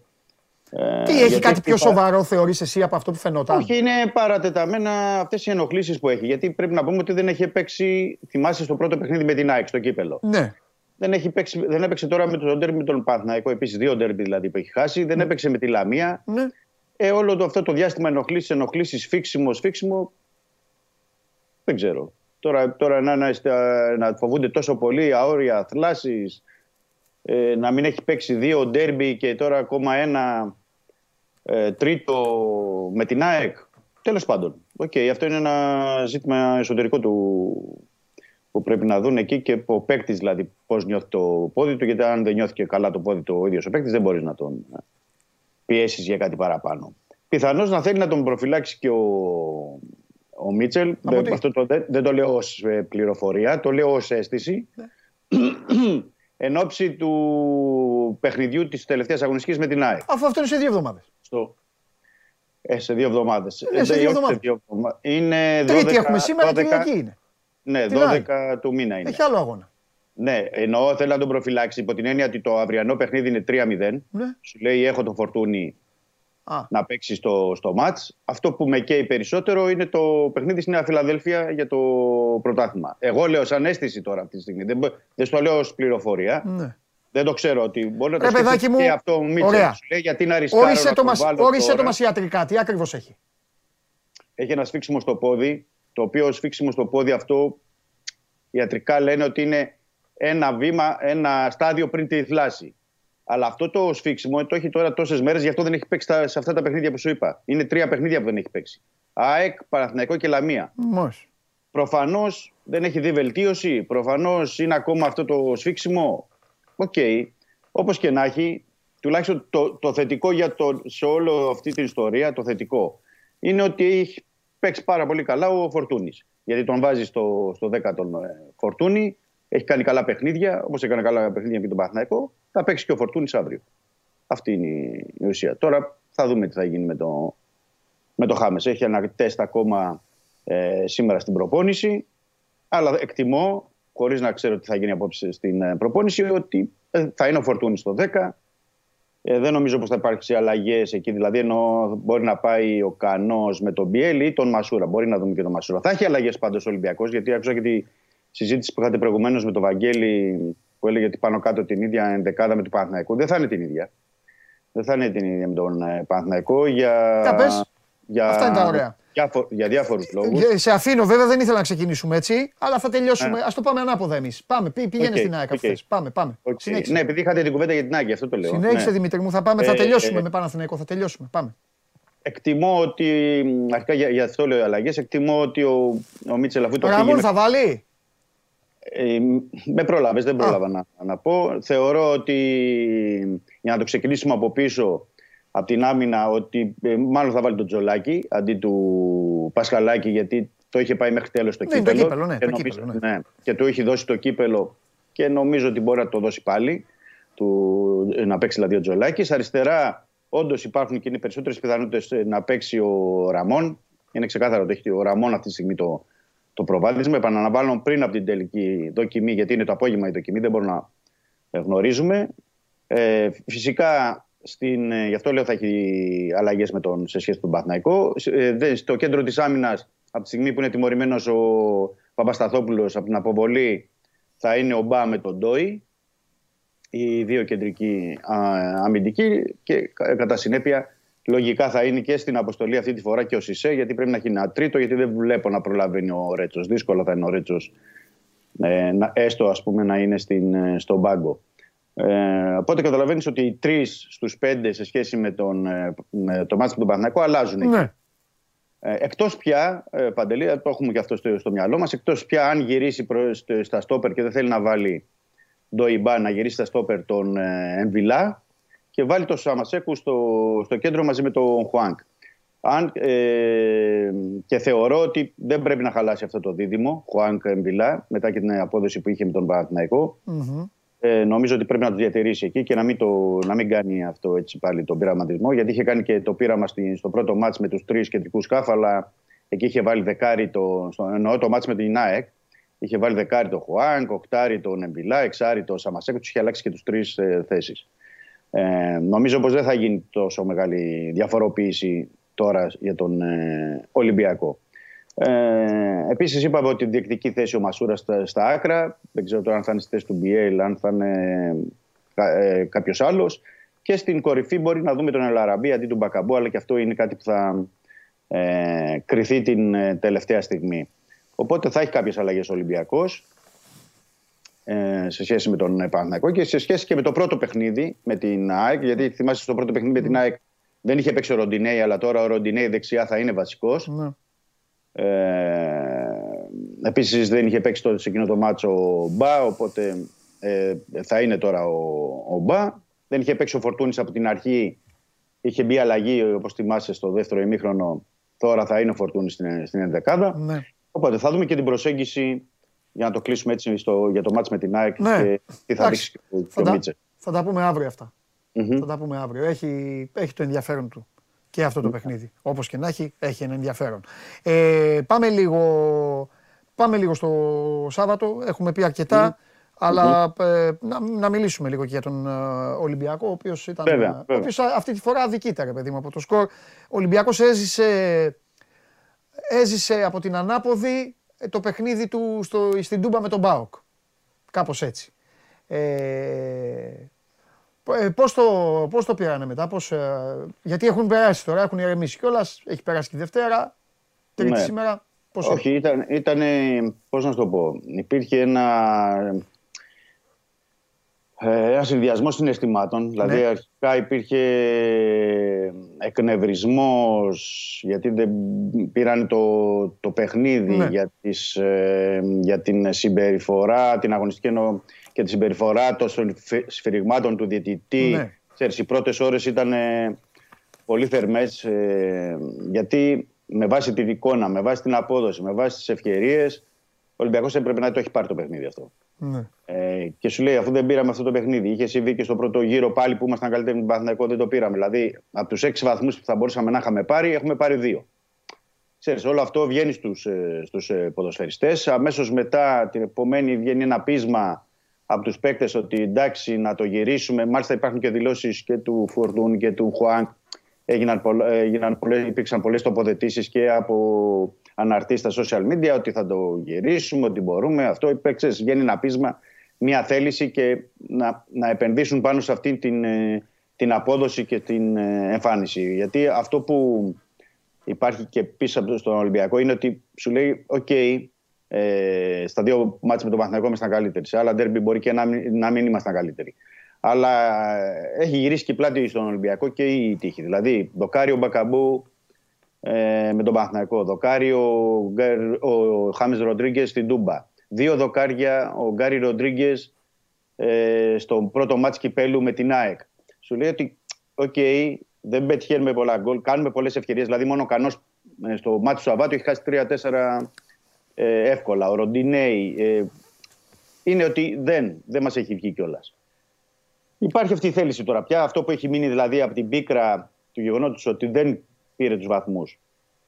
Ε, υπάρχει αυτή η θέληση. Το θέμα είναι ότι ο Ολυμπιακός να μπορέσει να έχει να δείξει, να έχει Εντάξει. συνέχεια σε αυτό, σε αυτό που έπαιξε. Αυτό Ναι, είναι η κοίτα, ουσία. η αλήθεια είναι επειδή του έχουμε αλλάξει τα φώτα δικαίως βέβαια του Ολυμπιακού. Ε, η αλήθεια είναι ότι κέρδισε κατά κράτος, κέρδισε σε τακτική, τον απορρίθμισε τον Παναθηναϊκό, του άλλαξε τα φώτα, τον έκανε τον Παναθηναϊκό να μην μπορούμε να καταλάβουμε τι κάνει μέσα στο γήπεδο. Αυτό θέλω να πω Παντελή. Πιστεύω συγγνώμη, ότι επιμένω στην άποψή μου, γιατί τα σωστά πρέπει να τα λένε με πριν να ξεκινήσουν οι αγώνες και όχι μετά, μετά Χριστόν Μάγκες και προφήτες. Επιμένω ότι ο Μίτσελ έχει κάνει λάθος με τον Ρέαπτσουκ και τον Ραμόν. Θεωρώ ότι ο Ολυμπιακός θα κέρδιζε σίγουρα αν είχε τον Ραμόν, θα είχε βάλει γκολ στο πρώτο ημίχρονο 100% έτσι όπως μπήκε ο Παναθηναϊκός και όπως ο Κανός στο πρώτο ημίχρονο είχε κάνει το Βαγιανίδη. Πιστεύω Και ότι θα όπως είχε μπήκε και ο υποστηρικτικότητα. Δεν, Ραμόν δεν στο τέλος, υπήρχε. Και όπως είπε και ο Ραμόν στο τέλος. Γιατί και ο Ραμόν όταν μπήκε στο τέλος έβγαλε και σέντρες, έβγαλε και ενέργεια. Ε, Έβγαλε- εντάξει, αλλά πες το τέλος τώρα είναι και ε, λίγο ξέξυπνο. Όχι, αυτό Τα λέω, μάτσα αυτό αλλάζουν με λέω. τις αλλαγές. Θα, πρέ- θα έπρεπε να έχει παίξει από την αρχή. Αυτό. Όχι, θα- Δεν έχω να πω πολλά. Ε, εγώ που εδώ μου κάνουν πλάκα τα παιδιά για όλες τις ομάδες που περιμένουν να, να καταχαιριάσω. Δεν έχω να καταχαιριάσω τον Ολυμπιακό. Έγραψα ότι για πρώτη φορά είπε, ε, είπε είμαι εδώ. Για πρώτη φορά στα δικά μου μάτια. Ολοκληρωτικά. Γιατί κάποιοι μπορεί να πούν ναι, και εκεί θυμάσαι. Ολοκληρωτικά όμως ήταν η πρώτη φορά. Θεωρώ ότι ο Ραμόν. Αυτό θεωρώ ότι αυτά τα μάτς πλέον για τον Βαλμπουενά δεν είναι. Δηλαδή νομίζω ότι δεν έπρεπε να τον βγάλει το φορτούνι στο 80. Καλά έπαιζε, είχε ανάσες, είχε, είχε, είχε. Δεν, ε, Θεωρώ ότι, θεωρώ ότι με το, ε, ξέρεις, εκείνο το χρονικό σημείο, αυτό που μπορώ να έχω ως αίσθηση, Ναι. δηλαδή, και να, ναι. επειδή είχε περάσει Βγάλε και το φορτούνι άμα θες είχε και περάσει το βάλε, μεγάλο. άσε τον Μπακαμπού από πριν, άσε Μπακαμπού Ελαραμπή. Άσε και τους δύο. Δεν Εγώ είχε αυτό- θέμα, ο Παναθηναϊκός ήταν ε, Αυτό ήθελα- ασυντόνιστος. Δεν είχε, Αυτό ήθελα να πω, ότι θα μπορούσε να έχει μέσα και τον Μπακαμπού και τον Λαραμπή. έτσι. Αφού κυνηγά τον γκολ Ναι. και θέλεις να το. Θεωρώ ότι έβαλε τον Βαλμποενά έτσι για να, το, για να δώσω μια εξήγηση. Ναι. Ότι σου λέει, επειδή από τον Βαλμποενά έχω πάρει ε, ένα φάουλ, ένα κόρνερ στημένο, ξέρεις, μπορεί να. Δεν τα είχε ανάγκη. Τα, είναι κα- μέσα. έκανε- τα έκανε ο Φορτούνης. Ήταν καλό ο Φορτούνης. Αν δεν ήταν καλό ο Ναι, Φορτούνης, δεν ναι. είπα εγώ. Δεν είπα, Δεν δεν είπα είχε. ότι. Ο Φορτούνης ήταν ε, ο καλύτερος. Αυτό δεν είχε ανάγκη να το. Δεν ήταν να πεις ότι είχε.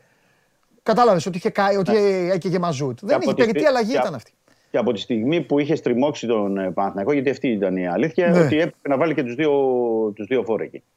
Έπρεπε να βάλει και τους δύο. Αποτέλεσμα ήθελε, έτσι κι αλλιώς δεν ε, ε, κινδύνευε. Ναι. Και θέλω να πω και κάτι, επίσης, επειδή λέγεται τον Παναθηναϊκό πολύ κακός.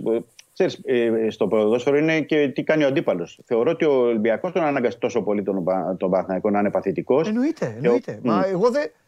Άκου, ναι, ναι. είναι άδικο. Άδικο. Όταν είναι Ναι, όλες γιατί- οι ομάδες. Δηλαδή, σου λέω, το έζησε, το έζησε ο. Το έζησε ο, πώς το, το έζησε ο Ολυμπιακός στην Τούμπα. Είναι άδικο. Πρέπει πάντα να λέμε για την ομάδα που ενεργεί. Κατάλαβες; Ναι, Όπως ναι, ναι. λέγαμε στην Τούμπα. Μπήκε ο Πάοκ μέσα στο πρώτο τέταρτο, 20 λεπτό ήταν του Ολυμπιακού ήταν βοήθα Παναγιά μου. Έτσι. Τώρα δεν είναι ότι αυτός ο οποίος δεν μπορούσε. Όχι. Αυτός που μπορεί είναι το θέμα. Έχεις δίκιο. Ήταν, ήταν, καταλη, ήταν, ήταν η καταλητική παρουσία του Ολυμπιακού. Ναι. Δεν, ξέρω, αν- δεν ξέρω αν θα συνεχίσει έτσι. Όπως Όχι, κανείς δεν είπαμε το ότι ήταν ξέρει, φάντασμα κανείς δεν στην το ξέρει. Παπαρένα με τις αλχημίες και με όλα αυτά, αυτή τη φορά ήταν, πάρα, ήταν πολύ καλός. Πάρα πολύ καλός στην βαριά. Ναι, γιατί ήταν με το- πολύ με καλός το- Ολυμπιακός. Με το φετινό Ολυμπιακό αυτό είναι το ζήτημα. Γιατί δεν ξέρεις αν είναι ίδιος στο επόμενο παιχνίδι. Ε, Πώς Γιατί να είναι, αγώνα, αφού σου είπα, αφού έκαναν πειράματα οι άνθρωποι. Τέσσερι-πέντε μήνες μέχρι να γίνει η ομάδα καθυστέρησε, έχασε χρόνο. Και Έγιναν ακόμα όλα. τώρα, Τα έχουμε Δημήτρη, πει. εδώ είσαι, εσύ τα δίνεις. Εγώ απλά, εγώ απλά από σένα ακούω και σχολιάζω. Μα ποτέ δεν ξέρεις. Εσύ έλεγες όλη την προηγούμενη εβδομάδα, έλεγες. Υπολογίζεται ο Χάμες Ναι. και από εκεί και πέρα είναι ή Φορτούνη ή Μπιέλ. Όταν λοιπόν το Ναι. καλύτερο σου χαφ. Και θα σου πω εγώ στα ίσια, ο Μπιέλ θα έπαιζε, δεν θα παίζει ο Φορτούνη. Γιατί τον Μπιέλ βάζει ο προπονητής. Αν ήταν καλά ο Χάμε. Ακριβώς. Μην Ναι. κοροϊδευόμαστε τώρα. Όταν λοιπόν δεν έχει κατασταλάξει ποιος είναι ο καλύτερος του παίκτης, ποιος μπορεί να του δώσει πράγματα, ποιος, μία θέση λέω. Αφήστε τους αυτούς στην άκρη. Πάμε. Όταν ακόμα οι Ολυμπιακοί πηγαίνουν στο γήπεδο και λένε και βλέπουν το Ρέαψουκ, μετά, τη, μετά τη Νέα Φιλαδέλφια. Έγινε Ναι. χαμός. Ξεσηκώθηκε το σύμπαν. Οργανωμένοι, ανοργάνωτοι, ρεπόρτερ, εσείς, ο κόσμος όλος είπε ρε βάλε το παιδί μέσα. Έτσι δεν είπαν όλοι. Πες μου, έτσι δεν είπαν όλοι. Ε, Ο σωστό Ρέατσουκ είναι. έπαιξε. Μετά. Λοιπόν, οπότε Γι' αυτό λέω, είναι, είναι μια μια άλλη- κατάσταση. συνο- Στόπερ συνέχεια δεν ξέρεις τι θα συμβεί. Ξέρεις τι θα συμβεί στόπερ; Κάθε, Ε, όχι, όχι, κάθε μάτσα όχι. άλλα στόπερ παίζουν. Δεν Ναι, παίζουν ναι. άλλα στόπερ. Ναι, αν δεν είναι καλά ο Σοκράτη. Ε, μα κάτι γίνεται πάντα. Ε, μα τι να είναι, εντάξει, είναι 30 πόσο είναι. Δεν- Εντάξει, δεν γίνεται. Τι να κάνει. Κατάλαβες. τελείωσε, Οπότε, και τελείωσε και ο Φεβρουάριος. Μπαίνουμε στο Μάρτιο. μπράβο. Έτσι. Όταν θα τελειώσει λοιπόν η χρονιά, θα ξέρουν όλοι, ξέρουν όλοι στον Ολυμπιακό τι έχει γίνει. Ε, και καλά, αυτό αυτό, εννο- αυτό εννοείται το ξέρουμε. Ε, μπράβο. Δεν είναι- Οπότε, Πρώτοι, από, πρώτοι από όλους. Το θέμα απλά είναι- εγώ οφείλω να το πω γιατί η βαθμολογία είναι πάντα και τα παιχνίδια παίζονται. Αν αυτός ο Ολυμπιακός, αν αυτός ο Ολυμπιακός, με όλα αυτά που του έχουμε σούρει δικαίως και όλα αυτά που έχει κάνει, καταφέρει στο τέλος δεν θα πω μία στο εκατομμύριο γιατί είναι πολύ μειωτικό. Καταφέρει στο τέλος να πάρει κανένα πρωτάθλημα, τότε πραγματικά όλοι οι άλλοι έχουν πολύ μεγάλο πρόβλημα. Έτσι, Τεράστιο. αν, αν πάρει και αυτό το πρωτάθλημα Τεράστιο ο Ολυμπιακός πρόβλημα έτσι έχουν όπως όλοι οι είναι άλλοι. όλη η σεζόν, όλη η Τεράστιο. σεζόν του. τι Αυτό. να- να. Λοιπόν. Το, το θέμα είναι ότι του, τουλάχιστον αυτό το, το παιχνίδι Ναι. ε, ε, θεωρώ ότι έχει βάλει σε, σε σκέψεις τις ε, άλλες ομάδες. ναι. Θεωρώ ότι αυτό το παιχνίδι, ε, θεωρώ σε σκέψεις εννοώ τους προπονητές και του... Τελείω έτσι να μην... ε, ε, θεωρώ ότι ε, βλέπουν ότι ο Ολυμπιακός, αν είναι αυτός που είναι ο Ολυμπιακός, ότι ε, προβληματίζει. ναι. Άσχετα αν ακόμα δεν έχει πάρει ντέρμπι, Ναι. ξέρεις, γιατί πολλές φορές αυτά υπάρχουν ένα Ναι. σερί που δεν παίρνει σε ντέρμπι, Ναι. αλλά μετά έρχονται μία νίκη και σε ξεκλειδώνει και μπορεί να συνεχίσεις με ε, άλλα πράγματα. Ναι. Και μια που είμαστε ε, ε, προπαραμονές Και να μην του- το ξεχάσω για να τελειώσει εσύ με αυτό που θες να πεις, θέλω να πω κάτι. Ροντινέη, είσαι μεγάλος παίκτης αγόρι μου. Είσαι το καλύτερο δεξί μπακ στην Ελλάδα. Συγγνώμη στο Ρώτα που κάνει σούπερ σεζόν, στο Σιντιμπέ που είναι καλός παίκτης, στο Γκότσιρα που έχει φάει με το κουτάλι το Παναθηναϊκό, το Βαγιανίδη που παλεύει, το Σάστρε, ποιους βάζει πάνω εκεί ο φίλος μου ο Ρασβάν, συγγνώμη σε όλους. Τρελαίνομαι να βλέπω Ροντινέη στο Φιδέλη. Ο Τρελαίνομαι καλός να βλέπω παίκτης Ροντινέη. φαίνεται από την αρχή, Παντελή. Ο καλός παίκτης Τρελαίνομαι να βλέπω Έπαιξε Ροντινέη. τα δύο πρώτα παιχνίδια και είπες ότι βρήκες δεξιμπάκ. Γυρίζει, γυρίζει. Αυτά είναι που είναι, ο κόσμος δεν τα βλέπει αυτά. Ο κόσμος βλέπει κανένα γκολ, κανένα τακουνάκι, καμιά μπουνιά για είναι γκολ. και άλλοι- Ρι- και άλλοι Γυρίζει κόσμοι. προς τον Πασχαλάκη, έχει την μπάλα. Πνίγονται ο Παπασταθόπουλος κάποια στιγμή με τον άλλο εκεί πνίγονται. Παίρνει την μπάλα Ροντινέη. Γυρίζει προς τον Πασχαλάκη και βλέπει μια πράσινη φανέλα από εδώ να τον πιέσει με την άκρη του ματιού του. Και με το που τη βλέπει, ξαναγυρίζει ο μάγκας από την ανάποδη, παίρνει την μπάλα, την κόβει δεξιά και φεύγει. Τέλος. Εκεί τέλος. Εκεί σταματάει κάθε συζήτηση.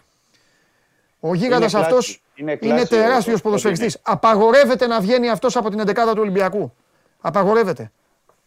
Είναι κλάση ο Ροντινέη και δεν είναι τυχαίο αυτό που έχει καταφέρει και στην ε, Φλαμέγκο. Αλλά το Ναι. θέμα είναι ότι έχει βρει ένα πραγματικά επίπεδου δεξιό μπάκο Ολυμπιακός. Ναι, ναι, ναι. ναι. Απλά πρέπει να βοηθηθεί, εννο, τι να, εννοώ να βοηθηθεί, από έναν εξτρέμ στην πλευρά του που να μπορεί να συνεργαστεί να βρουν και τη χημεία Και από ένα, και από και ένα από back, κεντρικούς και από αμυντικούς. ένα back πίσω. Τον Άβυλα από- που τον έδιωξε θα μπορούσε να τον έχει να είναι το συμπλήρωμά του, όπως τον είχε πάρει στην αρχή. Ναι. Τώρα Γιατί- έχει από πίσω του τον Ανδρούτσο. Ναι, γιατί, ναι, και για, να πούμε Ή το τώρα για, βρουσάει, το, το κακομίρι το βρουσάει που το- Επί- μόνο επί τη μόνο τερματοφύλακας ευκαιρία- δεν έχει παίξει. επί τη ευκαιρία να πούμε και εδώ, τώρα μια που είπες ε, για το backup του Ροντινέη, εμείς το έχουμε επαναλάβει, το έχω πει εδώ δεκάδες φορές. Λοιπόν, είναι άδικο για τον Βρουσάη να μην παίζει εξτρέμ και να τον χρησιμοποιούμε, χρησιμοποιεί ο Ολυμπιακός δεξί μπακ. Ο Βρουσάη εντάξει. εξτρέμ ήταν, εξτρέμ είναι και δεν θα, θα γίνει δεξί μπακ με το έτσι θέλω. Και φάνηκε και προχθές που έπαιξε 5 λεπτό τον έβαλε. Εντάξει, άσχετα αν το ακυρώθηκε τον γκολ. Αλλά η κίνησή του μόνο και η διαγώνια και το σουτ έδειξε ξεκάθαρα. Ε, πήγε στο σπίτι του το παιδί αυτό. Ο καθένας έχει σπίτι του τη θέση του όπου παίζει. Ναι. Τέλος πάντων. Ήθελες να πεις κάτι και σε, στο χάλασα με το Ροντινέη, κάτι πήγες να πεις; Όχι, ναι, για το Ρόντινέι είπα ότι. Όχι, όχι, μετά. Πρέπει- Εγώ σε διέκοψα, κάτι Α, άλλο πήγες ωραία. να πεις. Πρέπει να πω ότι α, α, ε, αύριο, επειδή είναι αύριο το, το παιχνίδι ανεξάρτητα, αλλά θα έχουμε την ευκαιρία να τα πούμε και έτσι κι αλλιώς αύριο. Ναι. Αλλά ο Ολυμπιακός ανεξάρτητα του, επειδή είναι το αποτέλεσμα. Μάλιστα. Και πρέπει να έχουμε στην άκρη του μυαλού μας, γιατί αυτό το σκέφτεται και ο Μίτσελ και οι παίκτες, ότι δεν έχει κερδίσει κάποιο ντέρμπι φέτος. Ναι. Ανεξάρτητα περάσει δεν περάσει, τι θα γίνει, πρέπει να κερδίσει το παιχνίδι αύριο. Ε, τι θα κάνει, Ανάλογα να χάσει. και- ανάλογα- όχι, Ναι. εννοώ ότι πρέπει να το κερδίσει Ναι. Ε, για πολλούς λόγους. Δηλαδή, Ναι. κερδίζοντας την ΑΕΚ αύριο, την οποία δεν έχει κερδίσει φέτος, θα πάει με άλλη ψυχολογία στο μάτς που είναι κρίσιμο και αυτό που πολύ μετράει για τον Ολυμπιακό της τελευταίας αγωνιστικής. Ναι. Στη Νέα Φιλαδέλφια. Γιατί είναι διαφορετικό, ξέρεις, μετά το αποτέλεσμα, να μην Ναι. έχεις κερδίσει τον Παναθηναϊκό και να μην κερδίσεις και αύριο την ΑΕΚ και μετά να πας Ναι. ε, στην Νέα Φιλαδελφία. Και άλλο να έχεις κερδίσει την ΑΕΚ, έστω και σε ένα ψυχολογικό προβάδισμα, έστω και για, για τους παίκτες ώστε να ξεμπλοκάρουν. Σου λέει και, okay, δεν κερδίσαμε γιατί έγιναν διάφορα και δεν μπορούσαμε να κερδίσουμε τον Παναθηναϊκό, αλλά ξέρεις, παίζουμε καλά, κερδίσαμε την ΑΕΚ τώρα. Ανεξάρτητα είναι δεκάδα που θα βγάλει ο, Ωραία. ο, παραπάνω ο Μίτσελ. Εντάξει. Ε, ε, κο- ε, κόσμο θα έχει. Κόσμο θα έχει, δεν, μπορεί, να- δεν θα έχει. αυτή Δεν τη θα είναι στιγμή όπως το μπορώ να πω Σάββατο, ότι- δεν- καταλαβαίνω, ο- καταλαβαίνω. Ναι, ναι, ο συναγερμός που υπήρχε με τον Παναθηναϊκό, γιατί με τον Παναθηναϊκό είχαν- είχε sold out του Μπέρες πριν. Εντάξει. Ε, αλλά κόσμο θα έχει. Αν είχε κερδίσει, θεωρώ θα είχε sold out και σε αυτό, αν είχε κερδίσει Ναι. τον Παναθηναϊκό. Αλλά ο κόσμος επειδή καταλαβαίνει και Ναι. επειδή παντελή ήσουν και στο γήπεδο, Ναι. είδες και το χειροκρότημα στο τέλος του κόσμου προς τους παίκτες και επειδή αναγνωρίζει την ε, προσπάθεια των παικτών, θεωρώ ότι θα έχει κόσμο. Ε, αύριο θα έχει αρκετό κόσμο. Τώρα αυτή τη στιγμή δεν μπορώ να Μα είναι, προσδιορίσω. ολοκο- είναι ανοιχτή και η βαθμολογία, παιδάκι μου. Τι- Δεν χρειάζεται. Ανοιχτή η βαθμολογία. Ο Ολυμπιακός είναι μες στο πρωτάθλημα αυτή τη στιγμή. Ναι. Τι να λέμε. Φιλιά, αύριο με το Βαγγέλη. Καλό, μεσ... Καλό μεσημέρι. Να σε καλά, Δημήτρη μου. Λοιπόν, παιδιά, αυτά συμβαίνουν στον κόσμο. Σας πήγε δυόμιση ώρα. Πρέπει και να φάω. Σας έκανα παρέα. Παραπαρέα σας έκανα. Αλλά εντάξει, τώρα δεν τα είπαμε χθες. Αύριο Τετάρτη. Τετάρτη αύριο. Μπαλαδί μας. Τετάρτη αύριο. Αυτή ο μπαλαδί μας εδώ μου μιλάει για εξωγήινους. Τέλος πάντων, λοιπόν, να περνάτε όμορφα, να περάσετε καλά. Χαλαρώστε, γιατί κουραστήκατε το τριμέρο. Κουραστήκατε, οπότε τώρα να ξεκουραστείτε σήμερα. Τέλος πάντων, λοιπόν, μείνετε στο 24. Δείτε όλες τις εξελίξεις. 0-0 φέραμε την Crystal Palace. Εντάξει, δεν έδωσε κανεί σημασία εδώ. Το λέω εγώ μόνος μου σαν τους τρελού. Παραμιλάω. 0-0. Θέλει δουλειά η ομάδα. Φιλιά, αύριο.